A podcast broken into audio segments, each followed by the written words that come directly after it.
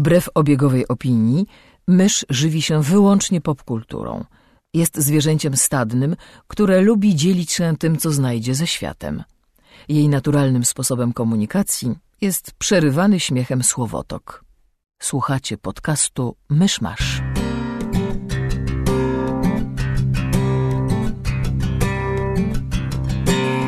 Gospodarzami podcastu Myszmasz są Krzysiek Sera, redaktor portalu Avalon. Kamil Borek ze studia Kobart. i Mysz, autorka bloga Mysza Mówi. Drodzy słuchacze, jest poniedziałek, 24 kwietnia 2017 roku, rocznica urodzin Worfa. Zapraszam na 181 odcinka podcastu Myszmasz. Czy Klingoni obchodzą urodziny?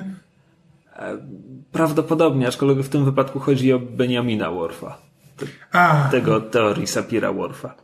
E, Prawda? Ja też byłem rozczarowany. czy lingwiści obchodzą urodziny? A myślę, że zdarza im się. A oni się głęboko wzorują na klingońskich zwyczajach, więc Tak, to prawda. E, więc e, Beniaminowi Worfowi życzymy kapla w związku z tym. E, tak, nowy tydzień, nowy odcinek. E, w tym tygodniu odcinek e, sztafetowy, to znaczy myszy teraz nie ma, ale, ale pojawi się później. E, być może. Znaczy nie, pojawi się później na pewno, przynajmniej przy szybkich i wściekłych. Tak, kiedy ja zniknę, bo, bo z ośmiu filmów widziałem może półtora i absolutnie nie mam e, zdania.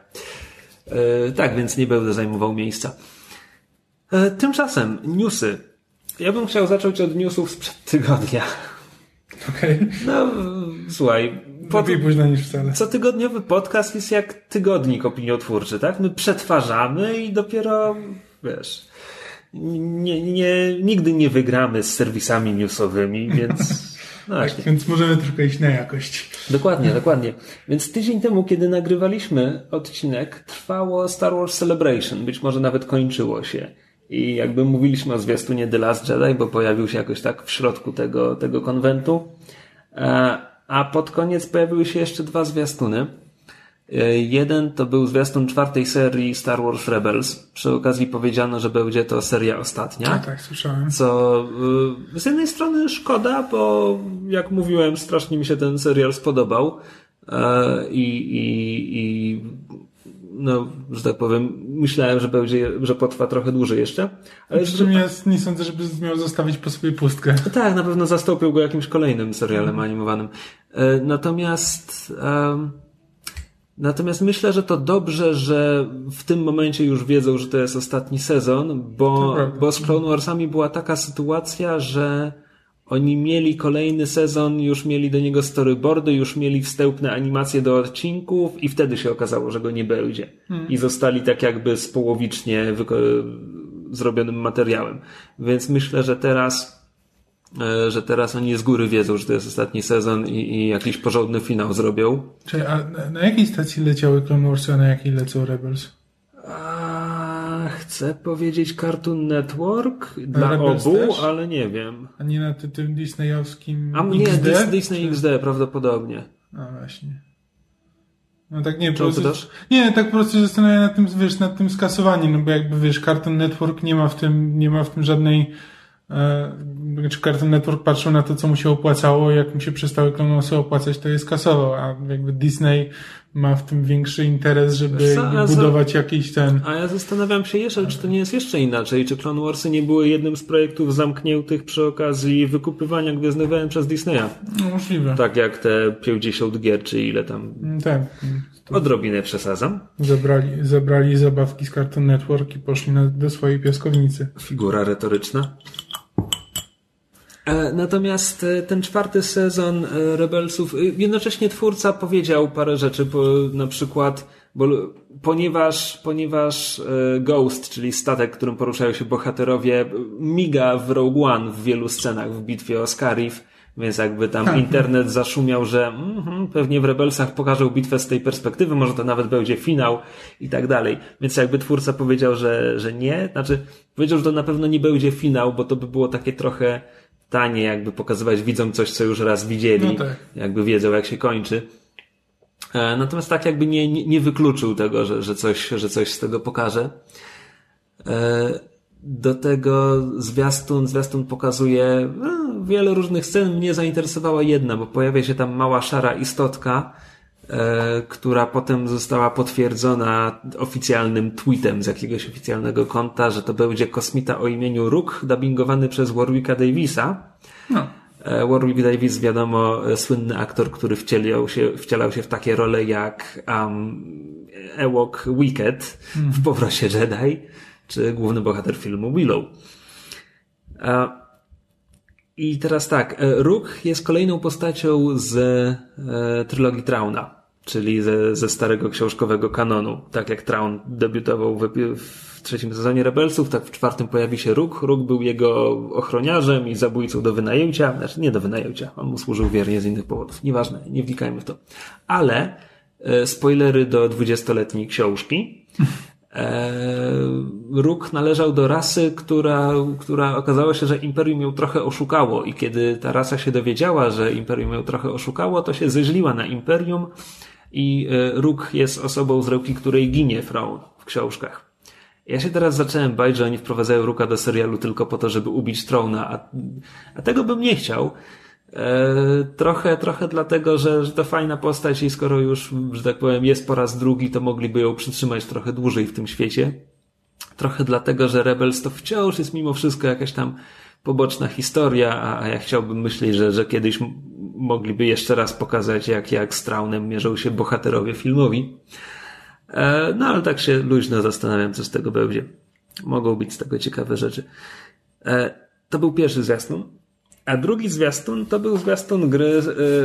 E, to był zwiastun czwartej gry z serii Star Wars Battlefront pod tytułem Star Wars Battlefront 2. Tak. Jest to druga gra pod tytułem Star Wars Battlefront 2. Ponieważ tak, oczywiście, ale, że tak. Ale ta, bardzo ważna różnica i bardzo łatwo odróżnić jedną od drugiej ponieważ jedna z nich nazywa się Star Wars dwukropek Battlefront 2, a jedna Star Wars Battlefront 2.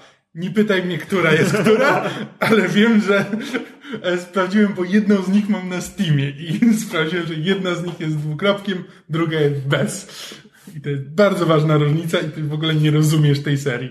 Tak. No ja nie grałem ani razu w, w przedostatni Star Wars Battlefront, w drugi Star Wars Battlefront 1. tak. E, natomiast w internecie czytałem, że jakby Piełk nie odwzorowuje te bitwy, ale że pod względem gameplayowym jest bardzo prosta i taka mocno rozczarowująca. Tak, jedno co pamiętam, że obiecali twórcy to, że inaczej będzie rozwiązane wcielanie się w bohaterów, bohaterów w postaci znane z filmów. Bo w pierwszym Battlefroncie to było tak, że można było znaleźć znajdźkę na mapie, która pozwalała ci przez chwilę pobyć Vaderem albo Luke'em, albo Chyba nawet imperatorem. W, e, w, pierwszym Star Wars Battlefront 2, gdzie oczywiście też byli bohaterowie, tam to było rozwiązane tak, że chyba jeśli miałeś jakiś dobry killstreak, to w nagrodę następnym razem mogłeś się spawnować jako bohater. Możliwe. Nie wiadomo jeszcze jak to będzie rozwiązane w drugim Battlefront 2, ale, e, ale ma to być jakieś usprawnione, żeby to nie było takie kompletnie losowe. Tak, no i jakby dla mnie największa zmiana y, jest taka, że tym razem będzie porządny tryb single player z kampanią, tak, nie tylko znaczy, strzelanie do botów. Tylko... kupię tą grę w przeciwieństwie do innych, które. Tak, kampania fabularna, ale... więc, więc zwiastun gry już nam bardzo dużo pokazuje. Pokazuje nam główną bohaterkę, która jest e, imperialną e, komandos e, dowodzącą eskadrą Inferno, która jest takim śmiesznym wynalazkiem, który pojawia się chyba tylko w fikcji, zwłaszcza kosmicznej, bo to jest eskadra złożona nie tylko ze znakomitych pilotów, ale oni jednocześnie są też komandosami, więc też na ziemi się strzelają w ogóle. Koma komando Merysu. Tak, i, i ja mógłbym się z tego długo nabijać, gdyby nie to, że przeczytałem 15 książek o takiej samej eskadrze rebelianckich bohaterów. No tak. E, tak, no i główno, w główną bohaterkę wciela się e, Janina Gawankar, czy też jak ja ją lubię nazywać, e, Janina, tak? żeby było bardziej swojsko. To jest aktorka, którą można kojarzyć z Trublat, gdzie wcielała się w Lunę nazwiska nie pomnę, tę shifterkę z dzieckiem, shifterkę z dzieckiem, w której zakochuje się shifter sam. Kojarzę mniej więcej. Która ten... potem ginie bezsensowną śmiercią w jednym z dalszych sezonów, jak 40% obsady Trublat. Tak jest. E, tak. E, no i zwiastun nam pokazuje, e, w czym rzecz, więc ona autentycznie wierzy w imperium. i, i w dniu powrotu Jedi poprzysięga zemstę i, i nie przerywa wojny i znika razem z tam masą innych imperialnych. No i zwiastun sugeruje, że będzie tę taką wojnę podjazdową przeciwko tym paskudnym rebeliantom, a, po, a później Nowej Republice toczyć przez 30 lat, aż do Force Awakens, bo widać sceny z bazą Starkiller i e, nowymi TIE Fighterami i tak dalej. I szturmowcami z nowymi uśmiechniętymi buźkami na hełmach. E, I to, to może być dobre. To nie będzie pierwsza gra, która pokazuje historię od strony imperialnych, bo tak naprawdę nawet pierwszy Star Wars Battlefront 2, tam też kampania dotyczyła oddziału najpierw klonów, a potem szturmowców. E, tylko, że tam kampania nie była jakaś bardzo fabularna, no ale coś tam było. Był oczywiście Star Wars TIE Fighter, symulator latania myśliwcami sprzed 25 lat. No, tak. Tam też byłeś imperialnym pilotem, weteranem. E, tam też był akcent polski, tam ten pilot nazywał się Marek. Marek, Marek Steel. Co prawda to był Marek przez 2A, żeby było kosmicznie, ale w dalszym ciągu. E, no, a no i oczywiście, oczywiście e, Disney e, zrobił hat-trick, bo to jest trzeci gwiezdnowojenny produkt, na który oburzyła się najgłupsza część internetu, bo jak oni śmią wciskać nam kolejne Gwiezdne Wojny z kobietą w roli głównej. I rany boskie Disney dostaje ode mnie tyle punktów za to. tak. No. A no i przy okazji też ogłoszono na Star Wars Celebration serię takich e, animowanych krótkometrażówek, bodajże z trzyminutowymi odcinkami. Ma to się nazywać Star Wars Forces of Destiny i to będą animacje e, też skupiające się na bohaterkach gwiezdnowojennych. E, Pokazali też już nową linię zabawek, ewidentnie skierowaną do dziewczynek, bo niestety niektóre postaci wyglądają jak lalki Barbie, tylko poubierane No w tak, mandaloriańskie oczywiście. zbroje. Znaczy mówię niestety, bo ta figurka jest naprawdę źle wykonana. E, W ogóle, w ogóle nie przypomina bohaterki, którą ma przedstawiać. E, To jest postać z, właśnie z serialu Rebels. To chyba wszystkie newsy ze Star Wars Celebration, te istotne, które, które zostały od ostatniego nagrania. E, Z innych newsów pokazali zwiastun serialu Cloak and Dagger, czyli najnowszej Marvelowej produkcji serialowej od kanału Freeform, stacji czy firmy producenckiej. Ja nie wiem, czym jest Freeform, szczerze mówiąc. Znaczy, To jest, to jest kanał, ale... Wiem, wiem, że celują w młodszych odbiorców, w sensie taki sektor young adult mniej więcej. To jest kanał, przy czym to jest takie dziwne, bo oni jakby, oni wypuszczają swoje seriale też na Hulu i w ogóle chyba na Hulu można je obejrzeć w całości, a potem są e, że jakby na odwrót niż w każdej innej dystrybucji, gdzie jakby leci serial sobie w telewizji i potem na koniec ląduje na jakimś kanale streamingowym. Tutaj jakby ląduje na kanale streamingowym razem z pierwszym odcinkiem, e, który leci w telewizji i potem można go sobie oglądać w telewizji też co tydzień. Nie Wiesz wiem, co, coś jeśli, takiego. jeśli oni celują, jeśli oni celują w młodych odbiorców, to ja nawet to rozumiem. Nie, tak. No, w każdym razie, y, więc, więc jest ten zwiastun, który piąte przez dziesiąte pokazuje nam bohaterów, czyli Tandy i Tyrona, chcę powiedzieć. Ja ich nawet ledwo znam z komiksu, więc trochę, trochę się gubię. E, którzy są parą nastolatków, którzy w jakichś dziwnych okolicznościach dostają moce i ona reprezentuje światło, on mrok. Ona jest biała, on czarny i ta metafora zawsze mi trochę, hmm, no cóż.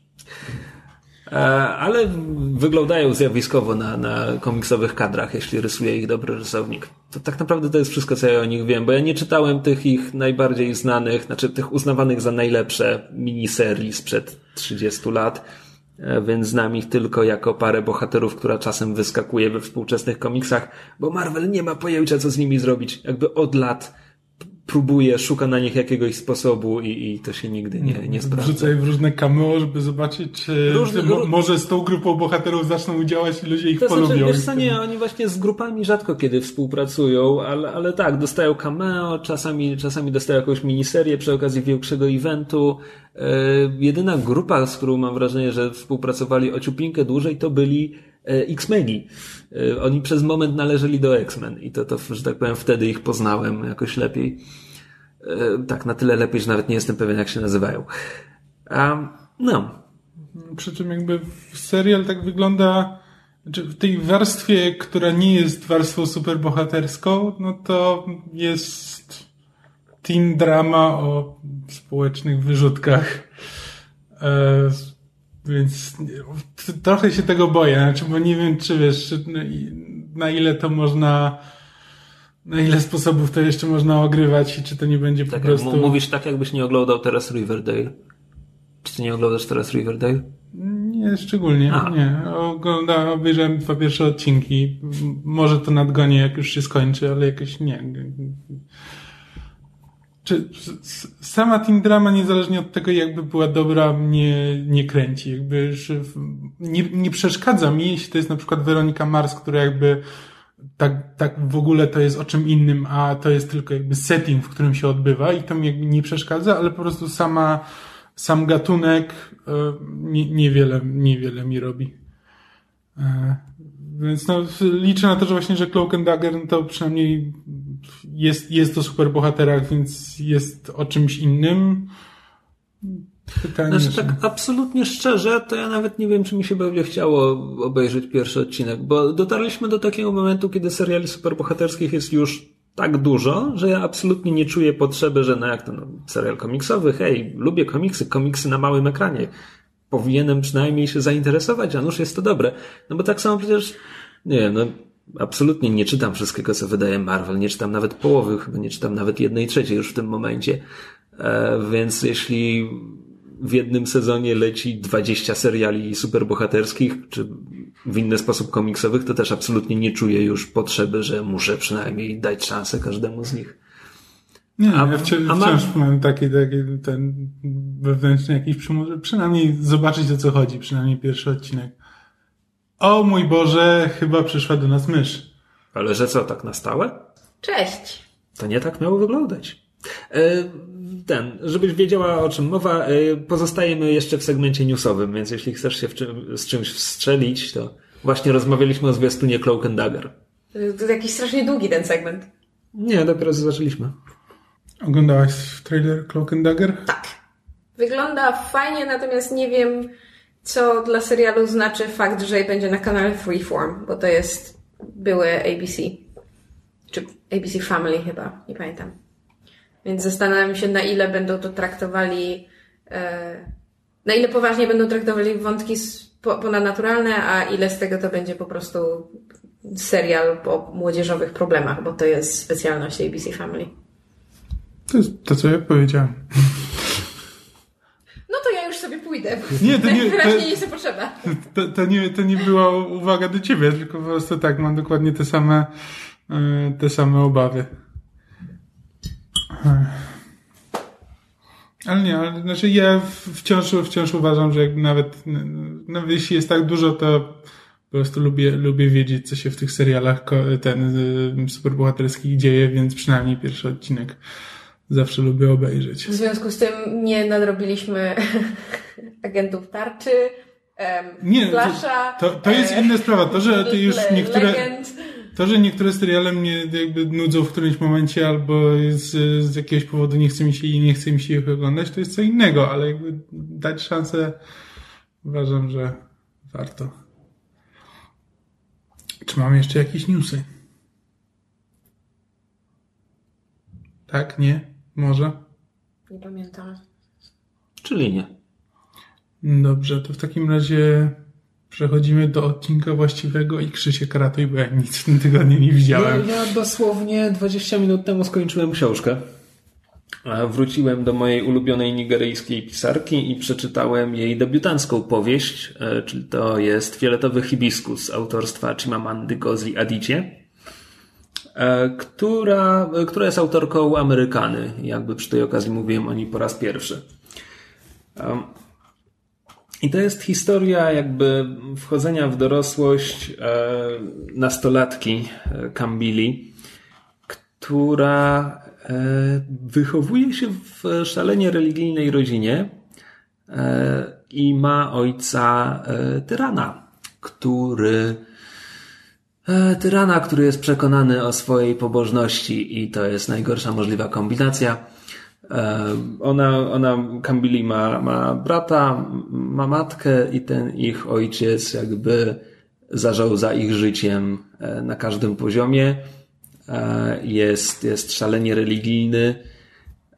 w większości terroryzuje ich po prostu właśnie, właśnie tym, właśnie Bogiem, tym, że, że Bóg patrzy i że każdy grzech to jest jakby osobista uraza, e, ale ucieka się również do stosowania przemocy. Um, trigger warning, w pewnym momencie pojawia się nawet polewanie wrzątkiem, więc jesteśmy tutaj na wysokim, e, zaawansowanym poziomie psychopatii. E, a w tym wszystkim oczywiście ojciec jest przekonany o swojej, może nie świętości, ale w tym, że on zadaje ból po to, żeby uratować ich duszę. Pojawia się też wątek e, dziadka, z którym ojciec nie utrzymuje kontaktu, bo dziadek e, jest e, poganinem, wciąż, wciąż modli się do, do dawnych bogów. No i te takie ciche, steroryzowane życie zostaje zakłócone, gdy rodzeństwo trafia do, do swojej ciotki, do swojej ciotki Ifeome, która jest wykładowczynią akademicką E, I tam jakby po raz pierwszy widzą, że, że życie powinno wyglądać inaczej, że może wyglądać inaczej. E, I w zasadzie jest podzielony, powieść jest podzielona na takie trzy, trzy akty, gdzie na początku widzimy, jak, jak wygląda ich życie. Środkowy akt to jest właśnie ta, to tchnienie wolności i, i wizyta u ciotki i, i kuzynów. E, I ostatni akt pokazuje, co się dzieje, gdy, gdy wracają tam i, jakby coś, coś musi pełknąć, bo oni już nie, nie mogą tak dłużej żyć ze swoim ojcem. Potem pojawia się finał, który jest hmm, nieco bardziej melodramatyczny niż, niż się spodziewałem po takiej powieści. Natomiast jednocześnie to jest książka um, hmm, to jest książka niejednoznaczna pod wieloma względami, bo to nie jest tak, bo bardzo łatwo byłoby napisać coś takiego, gdzie morał byłby, że religia to jest samo zło. Natomiast tutaj, tutaj wszyscy są religijni, postacie pozytywne też. Pojawia się, pojawia się dobry ksiądz, który udziela dobrych rad. E, sam ten ojciec też jest taką figurą trochę dwuznaczną. On jest, on jest przemysłowcem, on jest zamożnym człowiekiem, ale jest przy okazji wydawcą gazety. To jest opozycyjna gazeta w realiach um, autokratycznego, wojskowego terroru, no, terroru, reżimu, e, który, który władał Nigerią w latach 90. E, ten ojciec jakby bardzo dużo daje na, e, na cele charytatywne, utrzymuje tam całe szpitale, szkoły, e, misje, co jednocześnie podkreśla beznadziejne położenie bohaterki i jej brata, bo, bo patrząc z zewnątrz, no to to jest właśnie taki, no, no dusza człowiek, jakby tak, powodzi mu się, ale, ale dzieli się tym swoim bogactwem ze wszystkimi potrzebującymi, mu, nie boi się władzy, mówi, mówi prawdę, e, więc to, jest, to nie jest wątek, który zostaje nie ma tam scen, w których, wiesz, oni się zwierzają, co ten ojciec im robi, a ktoś im nie wierzy, bo jak to tak, że taki dobry człowiek mógłby tak robić. Nie ma takich zagrań, bo to byłoby zbyt tanie zagranie dla tej powieści, ale jakby podskórnie czujesz, że właśnie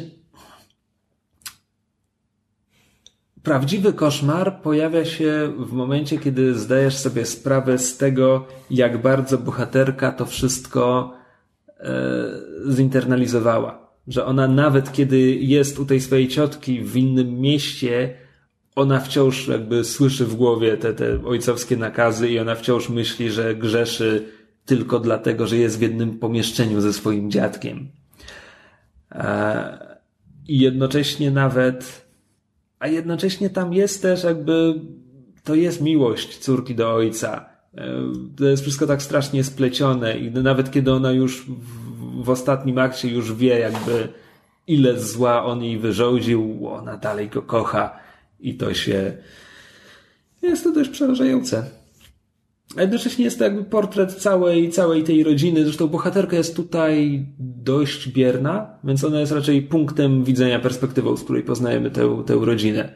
I szczerze mówiąc, e, wszyscy dookoła niej są trochę bardziej e, dynamiczni, trochę szybciej się zmieniają i trochę więcej działają niż ona. Ale jakby w takiej formie, jakby mówimy o 15-letniej bohaterce, więc to się, to się wszystko sprawdza. Cóż jeszcze mogę dodać? Mogę dodać tyle, że nie jestem stuprocentowo pewien, ale jestem prawie pewien, że Chimamanda pisze po angielsku, e, i tylko wtrąca słowa czy, czy wyraż, wyrażenia w Igbo, więc polskie wydanie jest właśnie całość po polsku, tylko są te wtrącenia, pojedyncze słowa i frazy w Igbo. A nie ma słowniczka, ale z kontekstu można jakby wszystko co najważniejsze wywnioskować. E, to się ukazało w Polsce, tylko to już e, sporo lat temu. E, chyba z 10 lat temu. Sama powieść jest z 2003. Tak, wydanie polskie 2010. Wydał to zysk. Ja to kupiłem w Dedalusie, bo po prostu książka jeszcze zalega i myślę, że można by ją tam znaleźć. A jak nie w Dedalusie, to jakiś drugi obieg, Allegro czy inne takie. A polecam, bo warto, bo, bo Chimamanda Ngozi Adichie jest po prostu bardzo dobrą autorką.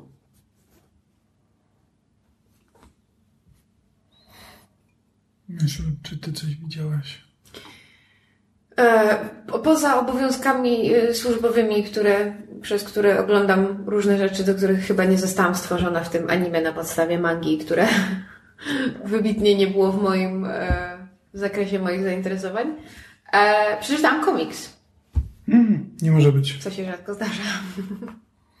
Jaki komiks? E, przeczytałam wszystkie dostępne e, numery komiksu Rat Queens. Krzysiu, przypomnij mi, czyje to jest, bo ja nie mam pamięci na nazwisk. A, Jezu, scenarzysta to jest bodajże Curtis J. Wiebe, Wiber, Wiber, coś takiego. Natomiast nie pamiętam rysowników. E, pierwszy rysownik to ten, co bił żonę, a potem była Tess Fowler. A, ale nie pamiętam, jak się pierwszy nazywał. Allegedly. Chyba. A może go skazali w końcu. Nie wiem. Ja mówiłem o Rat Queens tak z pół roku temu, mam wrażenie. Można tak, to znaleźć w którymś poprzednim na odcinku. Na okładce pamiętam. W ogóle, nie, w ogóle nie pamiętam i nie słuchałam w takim e, razie. To, był, to byłby już odcinek bez ciebie. Aha, dobrze. E, to by wiele tłumaczyło. E, w każdym razie b, b, o, o komiksie słyszałam jakby już od, od, od bardzo dawna i um, nie dziwię się, bo jest to komiks, być może wiecie, być może nie wiecie, e, który jest połączeniem, e, nie wiem, awanturniczej przygody z, ze światem e, fantazji. E, I, I to nawet bardzo konkretnie takiego dedekowego Tak, fantazy. właśnie chciałam, chciałam powiedzieć, że to po prostu się, się czyta i, i wygląda jak, jak e, sesja D&D. Jeżeli słuchacie naszego podcastu od jakiegoś czasu, to możecie widzieć motyw wspólny dla ostatnich moich zainteresowań. Są to Dungeons and Dragons. I, I jestem, w sumie jestem ciekawa, czy komiks by mi się tak bardzo spodobał, gdybym nie była teraz w tej fazie. E, podejrzewam, że tak, bo jakby RPG um, są mi znane nie od dzisiaj i e, seria Dragonlance, o której mówiłam e, ostatnio, która też jest oparta na Dungeons and Dragons, um, że, że, tak powiem, wpadła mi w radar, zanim zaczęłam grać w RPG i już jakby, znaczy nie grałam sama, natomiast wiedziałam, czym są RPG. Już czytając Dragonlance wyczuwałam, że to jest właśnie, że, że, że to się czyta, jakbym, jakbym była na czyjejś sesji D&D i, i była świadkiem tego, tego, co się tam rozgrywa. I tak samo się, się czyta Rat Queens, znaczy jakby ta, ta wioska, w której one e, rozrabiają, a którą niby mają chronić, ale niekoniecznie im wychodzi, bo są strasznie takie um, postacie są larger than life i zawsze jak zawsze się w, w, wplątują w różne kłopoty, albo jak zostają wynajęte do tego, żeby właśnie oczyścić e, okolice wioski z jakichś tam potworów. No to są właśnie typowe, typowe questy e, w, w D&D. Natomiast to, co, to, co jakby um, to, co jest niewątpliwą zaletą e, komiksu, oprócz e, rysunków, czego by nie mówić, A, no, allegedly. E, Stiepan Siedzik jeszcze po drodze A, parę tak. zeszytów narysował. Tak, tam widziałam, widziałam jego kreskę. E... A nie, Myszu, faul, bo ja o Rat Queens mówiłem w odcinku z Pomelo, to był odcinek, który we dwójkę nagrywaliśmy. No, nie słuchałam, obierałam Pomelo. Czyli Stephen ja znam, znam to nazwisko. Sandstone. Sandstone narysował. Tak, właśnie, tak, dobrze. Tak, i zresztą to jakby widać od razu, bo postacie... A rysownik, który allegedly czy nie bił żonę, to Rock Upchurch. O, dobrze. Znaczy niedobrze, że... dobrze, dziękuję za informację. O. A scenarzysta nazywa się Wibe, bez R na końcu. Wibe, dobrze. E... i abstrahując od życia, e, ten domestic life e, rysownika, to, to rysunki są bardzo fajne. Natomiast to, co jakby sprzedaje komiks, i to, to, są, to są postaci, bo to jest grupka kobiet, które właśnie są, są grupą najemniczek. Tak, najemniczek, awanturniczek, które, które właśnie polują na różne stwory i wplątują się w różne kłopoty. I mamy, mamy krasnoludkę, e, która goli swoją brodę, e, przynajmniej początkowo. Mamy. Oni tam wymyślili jakąś nazwę dla tego, dla. E, jakąś niezwiązaną z dedekami nazwę, ale to jest chyba basically gnome. E, złodziejka, złodziejka gnom, która jest e, wielką fanką słodyczy oraz grzybków halucynogennych i w ogóle wszystkie panie bardzo lubią um, się zabawić, czy to z alkoholem, czy z E, środkami wpływającymi na percepcję. Um, mamy. Elfią czarodziejkę. Tak, elfią, elfią czarodziejkę, która może, a może nie jest pomiotem szatana i praktykuje zakazaną magię e, nekromantyczną. Oraz ludzką kapłankę, która z biegiem okoliczności jest kapłanką czegoś z mackami, bo tak. w takiej rodzinie się wychowała. Tak, wielki, wielki Cthulhu patrzy. E, jest jakby niewierzącą kapłanką, bo to też trzeba dodać, że ona jakby, że wychowała się w rodzinie, e, wychowała się w kulcie właśnie wielkiego przedwiecznego z mackami, natomiast ona jakby nie wierzy w jego istnienie. E, agnostic cleric, bardzo ładne. I oprócz tego, że jakby każda, każda postać jest, jest ma, ma, ma właśnie fajny taki jakby zarys, idea każdej postaci jest bardzo fajna i, i niejednowymiarowa, to bardzo fajne są relacje między nimi.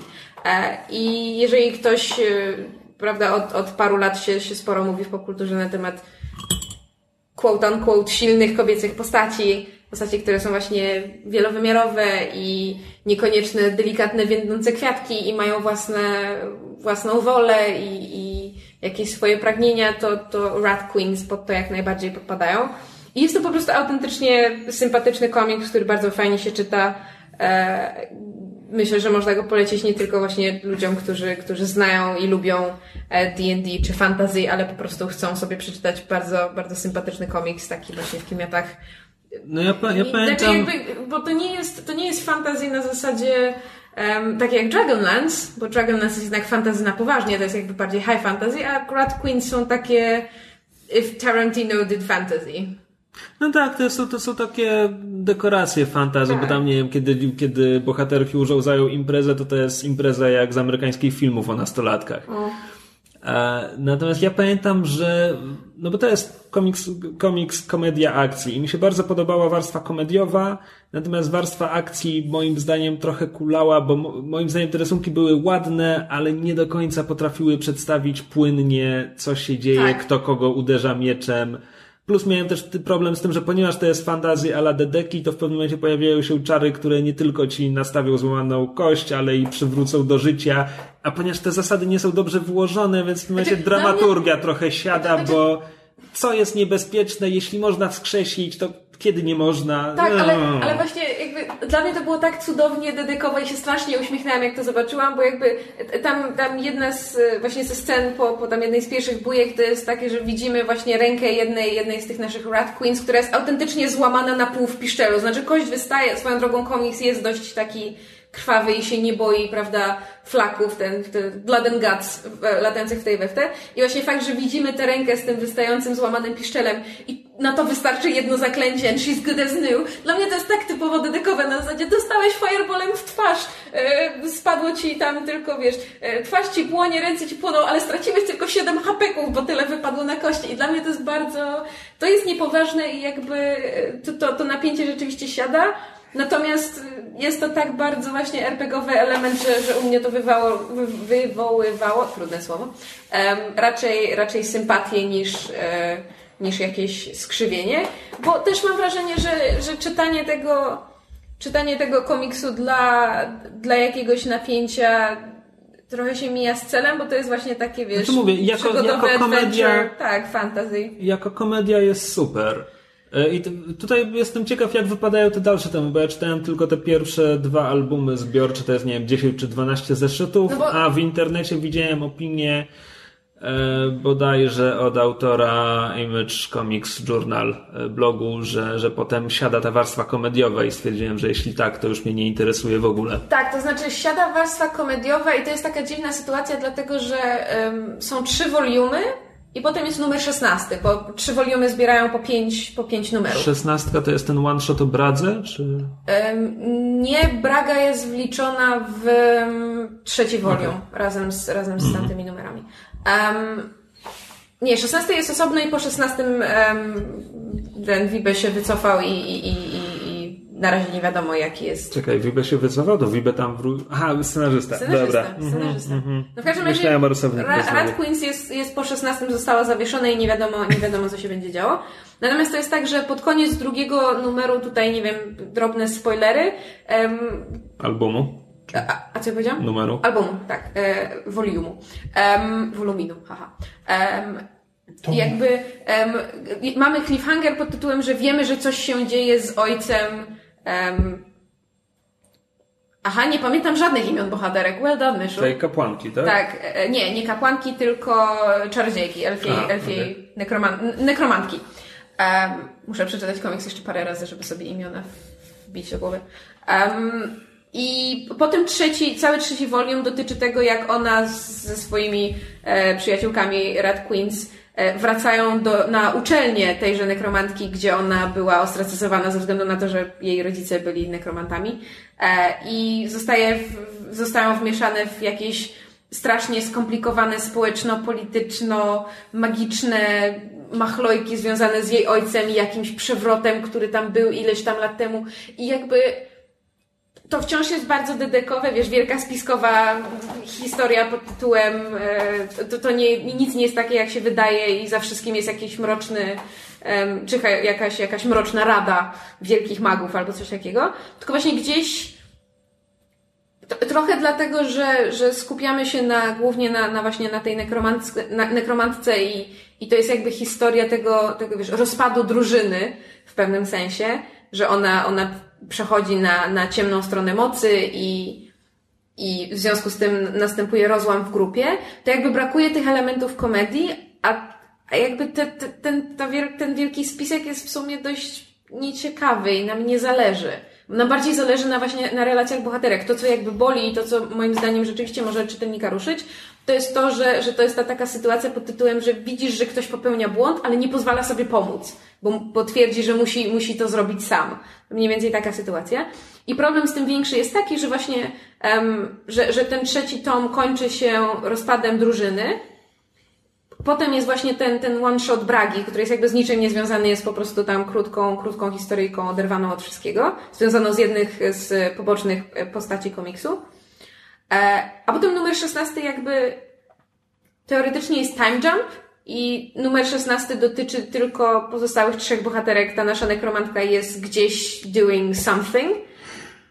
I okej, okay, cliffhanger, ale to jakby rozsadza ci właśnie całe, całe jakby napięcie, no bo pomijając już, że po 16 numerze komiks został zawieszony i nie wiadomo, co będzie dalej, to, to, to jakby what they had going for them to był właśnie ten konflikt między postaciami pod tytułem nie, nie rób tego, tak zrobię to, czy, czy, czy zostawiamy ją jej losowi, czy próbujemy ją powstrzymać. I jakby poczułam się po prostu podwójnie, podwójnie zawiedziona, że właśnie, że, że ten najlepszy element, czyli ta relacja między tymi, tymi dziewczynami został. Rozumiem dlaczego, ale został mimo wszystko roz, rozbity na kawałki, a z drugiej strony mam też żal właśnie o to, że, że potem dostajemy ten jeden numer, który niby ma, ma kontynuować część ich wątków, ale potem się urywa, no bo jakby twórcy, mhm. twórcy podjęli decyzję, że, że na razie zawieszają i nie wiadomo, co z tym będzie dalej. No i, i, i trochę szkoda, bo to jakby strasznie, strasznie naprawdę sympatyczny komiks, fajnie się czyta, ładnie narysowany. Tu się zgadzam z Krzyśkiem, że rzeczywiście te sceny akcji są takie bardzo hack and slash, że w sumie nie, nie bardzo widać koko, kto ko, ko, kogo? Koko? Kogo? Koko? E, kto kogo atakuje i, i, i trudno jest się na tych scenach akcji e, skupić i w nich od, odnaleźć. Ale jakby sam komiks jest bardzo, bardzo fajny, nie, nie żałuję, że, że go przeczytałam. Natomiast tak, troszeczkę, troszeczkę smuteczek. No cóż. Czy coś jeszcze? Krzysiek. Jak książkę przesłuchała? Na, na mnie nie patrzysz, co? Bo ja nie skończyłem jeszcze żadnej z tych gier, które zacząłem. E, Nie dokończyłem żadnego serialu jeszcze. Brakuje mi trzech odcinków Iron Fiesty. Um, A my musimy Legiona obejrzeć? I dwóch odcinków Legiona. Ja już jestem na siódmym odcinku. Tak, także ja nie, mam niczego zakończonego, więc Myszu, przesłuchałeś książkę. E, tak, tak jak wspominałam ostatnio, em, wpadłam w, w, w, nie tylko w fazę D&D, ale również w fazę słuchania audiobooków y, najchętniej czytanych przez autorów. E, w związku z czym sięgam głównie po, po autobiografię. E, I kolejną po książce Anny Kendrick, Scrappy Little Nobody, którą omawiałam w ostatnim odcinku. Kolejną książką, po którą sięgnęłam, czytaną przez autorkę, było You're Never Weird on the Internet, w nawiasie Almost, Felicia Day, e, którą słuchacze mogą kojarzyć głównie z, z występów w różnych serialach, W serialu The Guild. Czy to w Buffy, czy to w Supernatural e, i No, przede Nie wszystkim... przesadzajmy z Buffy, bo ona tam jest statystką. Tak, no ale jakby, y, you know, it's one of her Doktor, credits. Doktor Horrible Sing-Along Tak, Blog to Dr. jest najsłynniejsza jej rzecz. Blog, blog i jako główna e, postać i twórczyni, scenarzystka, producentka serialu internetowego The Guild. E, I jakby ja Felicia Day zawsze, zawsze lubiłam, miałam wrażenie, że jest szalenie taką sympatyczną osobą i właśnie jakby e, uosobieniem pewnych cech kobiety, geeka czy nerda i, i gamera, bo jest też, jest też e, zagorzałą gamerką. E, I jakby bardzo, bardzo byłam ciekawa jej książki, byłam święcie przekonana, że, że będzie mi się jej fantastycznie słuchało. I byłam niemile zaskoczona tym, jak du- dużo czasu zajęło mi niezgrzytanie, znaczy po jak długim czasie przestałam zgrzytać zębami na to, jak Felicia Day czyta swoją książkę. Tak jak w wypadku Anny Kendrick miałam wrażenie, że słuchanie, jak ona mi ją czyta, było wartością dodaną, bo jakby ona pisze tak, jak mówi, to tak u Felicia Day mam wrażenie, że to, że ona pisze tak, jak mówi, jest wadą. To znaczy, gdybym to czytała na papierze, to nie miałabym problemów. Ale kiedy ona mi te słowa czyta, to wypada bardzo tak whiny, to się po angielsku nazywa, czyli tak, tak że, że, że, że Jęcząco. miał, miałcząco. e, I jest to o tyle, znaczy jakby Felicia Day otwarcie przyznaje, że jest w, pewnym sensie neurotyczna i ma, ma różne tam social anxieties i, i w pewnym momencie bardzo z, z nimi walczyła i chodziła na terapię i miała y, kilka załamań nerwowych w życiu związanych z, ze stresem przy produkcji właśnie The Guild, czy związanych z jej karierą. Natomiast jakby z jednej strony ma się wrażenie, że ona się nie skarży na swoje życie, bo na przykład ona bardzo, bardzo wcześnie została przez rodziców wyciągnięta ze szkoły i była homeschooled, czyli jakby mama ją, mama ją i jej brata nauczała w domu przez bardzo wiele lat, e, w związku z czym jakby nie miała, nie miała takich podstaw, znaczy miała wykształcenie, natomiast bardzo takie luźne, uczyła się tego, co chciała, głównie, prawda, powiedzmy z, z filmów, czy, czy chodząc na jakieś dodatkowe zajęcia. No i miała bardzo ograniczone e, stosunki towarzyskie, no bo spędzała większość czasu w domu i nie miała poza tym żadnych znajomych. No i potem z kolei trafiła na, na studia i, i miała, studiowała na raz dwa kierunki, bo, bo skrzypce i matematykę. I oba była, była, że tak powiem, kujonką i, i musiała mieć najlepsze oceny i próbowała mieć najlepszą średnią, w związku z czym większość swojego czasu spędzała na nauce. I znaczy jakby miała naprawdę bardzo ciekawe życie, bo jednak y, dla mnie jest fascynujący fakt, że właśnie ktoś bez, czy sama nie mam skończonych studiów, ale że ktoś bez takiego podstawowego s- systematycznego i systemowego em, nauczania, bez, bez, bez takiej edukacji, był w stanie w ogóle dostać się na studia, bo tam jakby musiała zdać te tam wszystkie, co tam jest, e, em, te, te, te testy, e, które, które w Stanach są, żeby, tak jak u nas matura, żeby, żeby się dostać na studia i, i to, jak jej potem jakby dobrze szło na tych studiach, że rzeczywiście była najlepszą w, w klasie i jedną z najlepszych w szkole. I to, jak potem, i właściwie to, że ani w swoim, ani w młodości, ani potem na studiach tak naprawdę nie, nie robiła zbyt wielu rzeczy w kierunku aktorstwa, mimo to zawsze wiedziała, że to jest kierunek, w którym chce pójść. Jak tylko skończyła studia, to, to nie, nie poszła ani w stronę zostania, prawda, e, nie wiolonczystką, skrzypaczką, ani w stronę bycia, prawda, wykładowcą matematyki, tylko pojechała, wrzuciła wszystko, pojechała do, do Los Angeles i postanowiła zostać aktorką. To było to, o czym marzyła. I jakby bardzo takie, miała to, to, to życie takie porwane i, i e, trochę pozbawione kierunku, a z drugiej strony czuć i słychać w tym, jak ona o tym opowiada, she has a very big drive, ona jest, ma, ma, ma bardzo dużą pasję i to, to, to, co ją interesuje, rzeczywiście poświęca się temu, aż nadto um, jest tam cały, cały, cały długi fragment o, o tym, jak przez y, kilkanaście miesięcy była wręcz y, chorobliwie uzależniona od grania w World of Warcraft i po prostu przestała wychodzić z domu i między innymi na tym, na, na, na jej doświadczeniach związanych z grami online był oparty serial The Guild. I to z jej własnego doświadczenia. I jakby widać w tym ten taki obsesyjny, trochę neurotyczny, trochę społecznie nieprzystosowany charakter. I byłam właśnie zdziwiona tym, że to, to, to fajnie wypada, znaczy jakby Felicia Day bardzo sympatycznie wypada moim zdaniem jakby na, na wizji, kiedy ją tam widzę w internecie albo oglądam jej filmiki, albo na jakichś panelach. E, wypada bardzo sympatycznie, to właśnie takie um, to, takie zakaopyczkane mówienie, że ona się plącze w słowach, że, że bardzo łatwo ją zastydzić, że czasami nie wie co powiedzieć, to jakby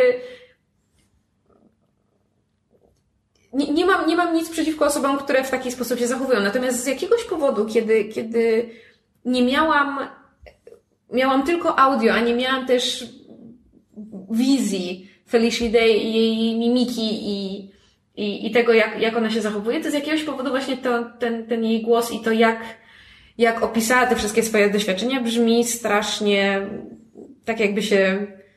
Nie, że się skarży, ale. I strasznie mnie to denerwowało.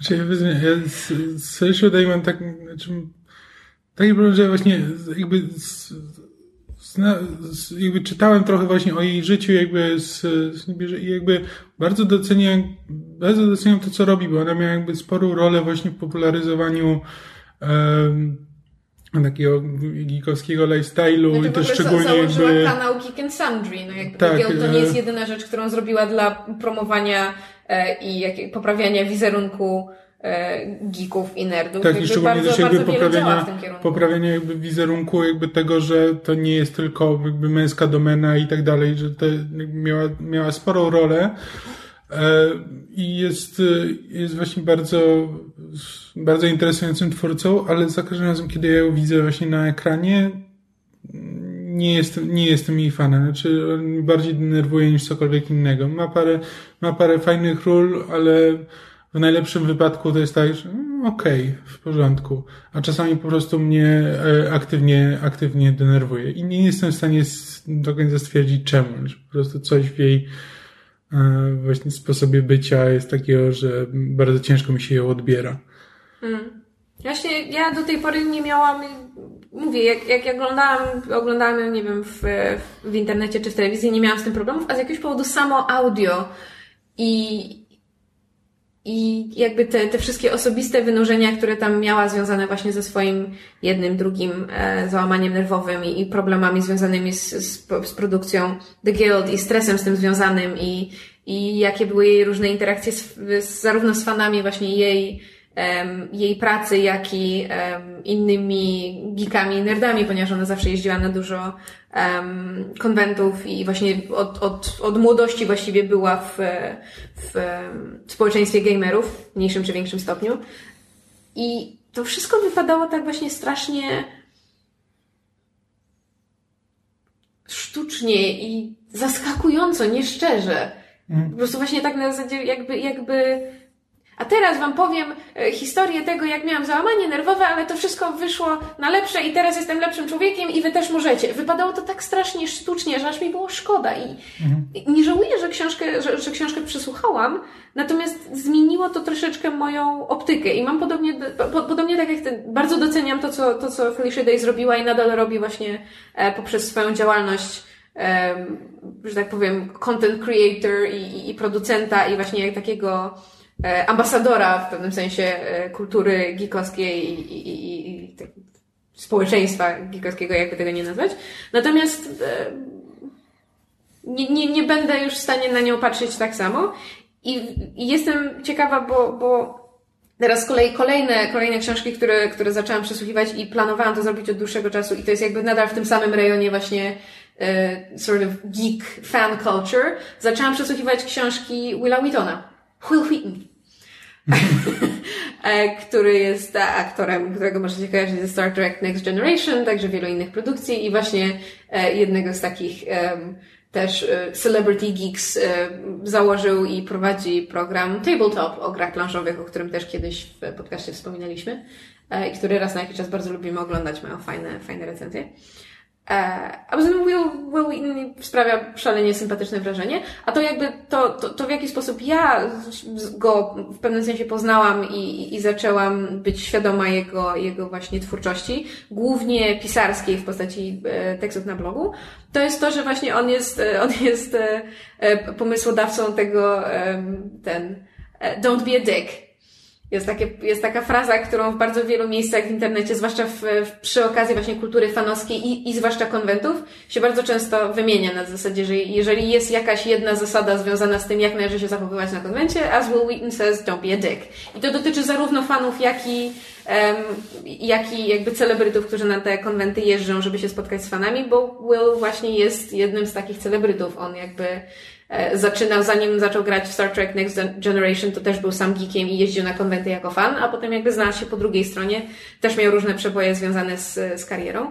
E, I właśnie te jego książki, które teraz e, przesłuchuję, to nie jest, to nie jest literatura, to nie jest fikcja, tylko to są właśnie takie um, krótkie, krótkie lub dłuższe eseje, historyjki, które on e, opisał, które on napisał na podstawie swojego życia, um, swojej rodziny, właśnie doświadczeń związanych z, z show biznesem, z fanami i tak dalej.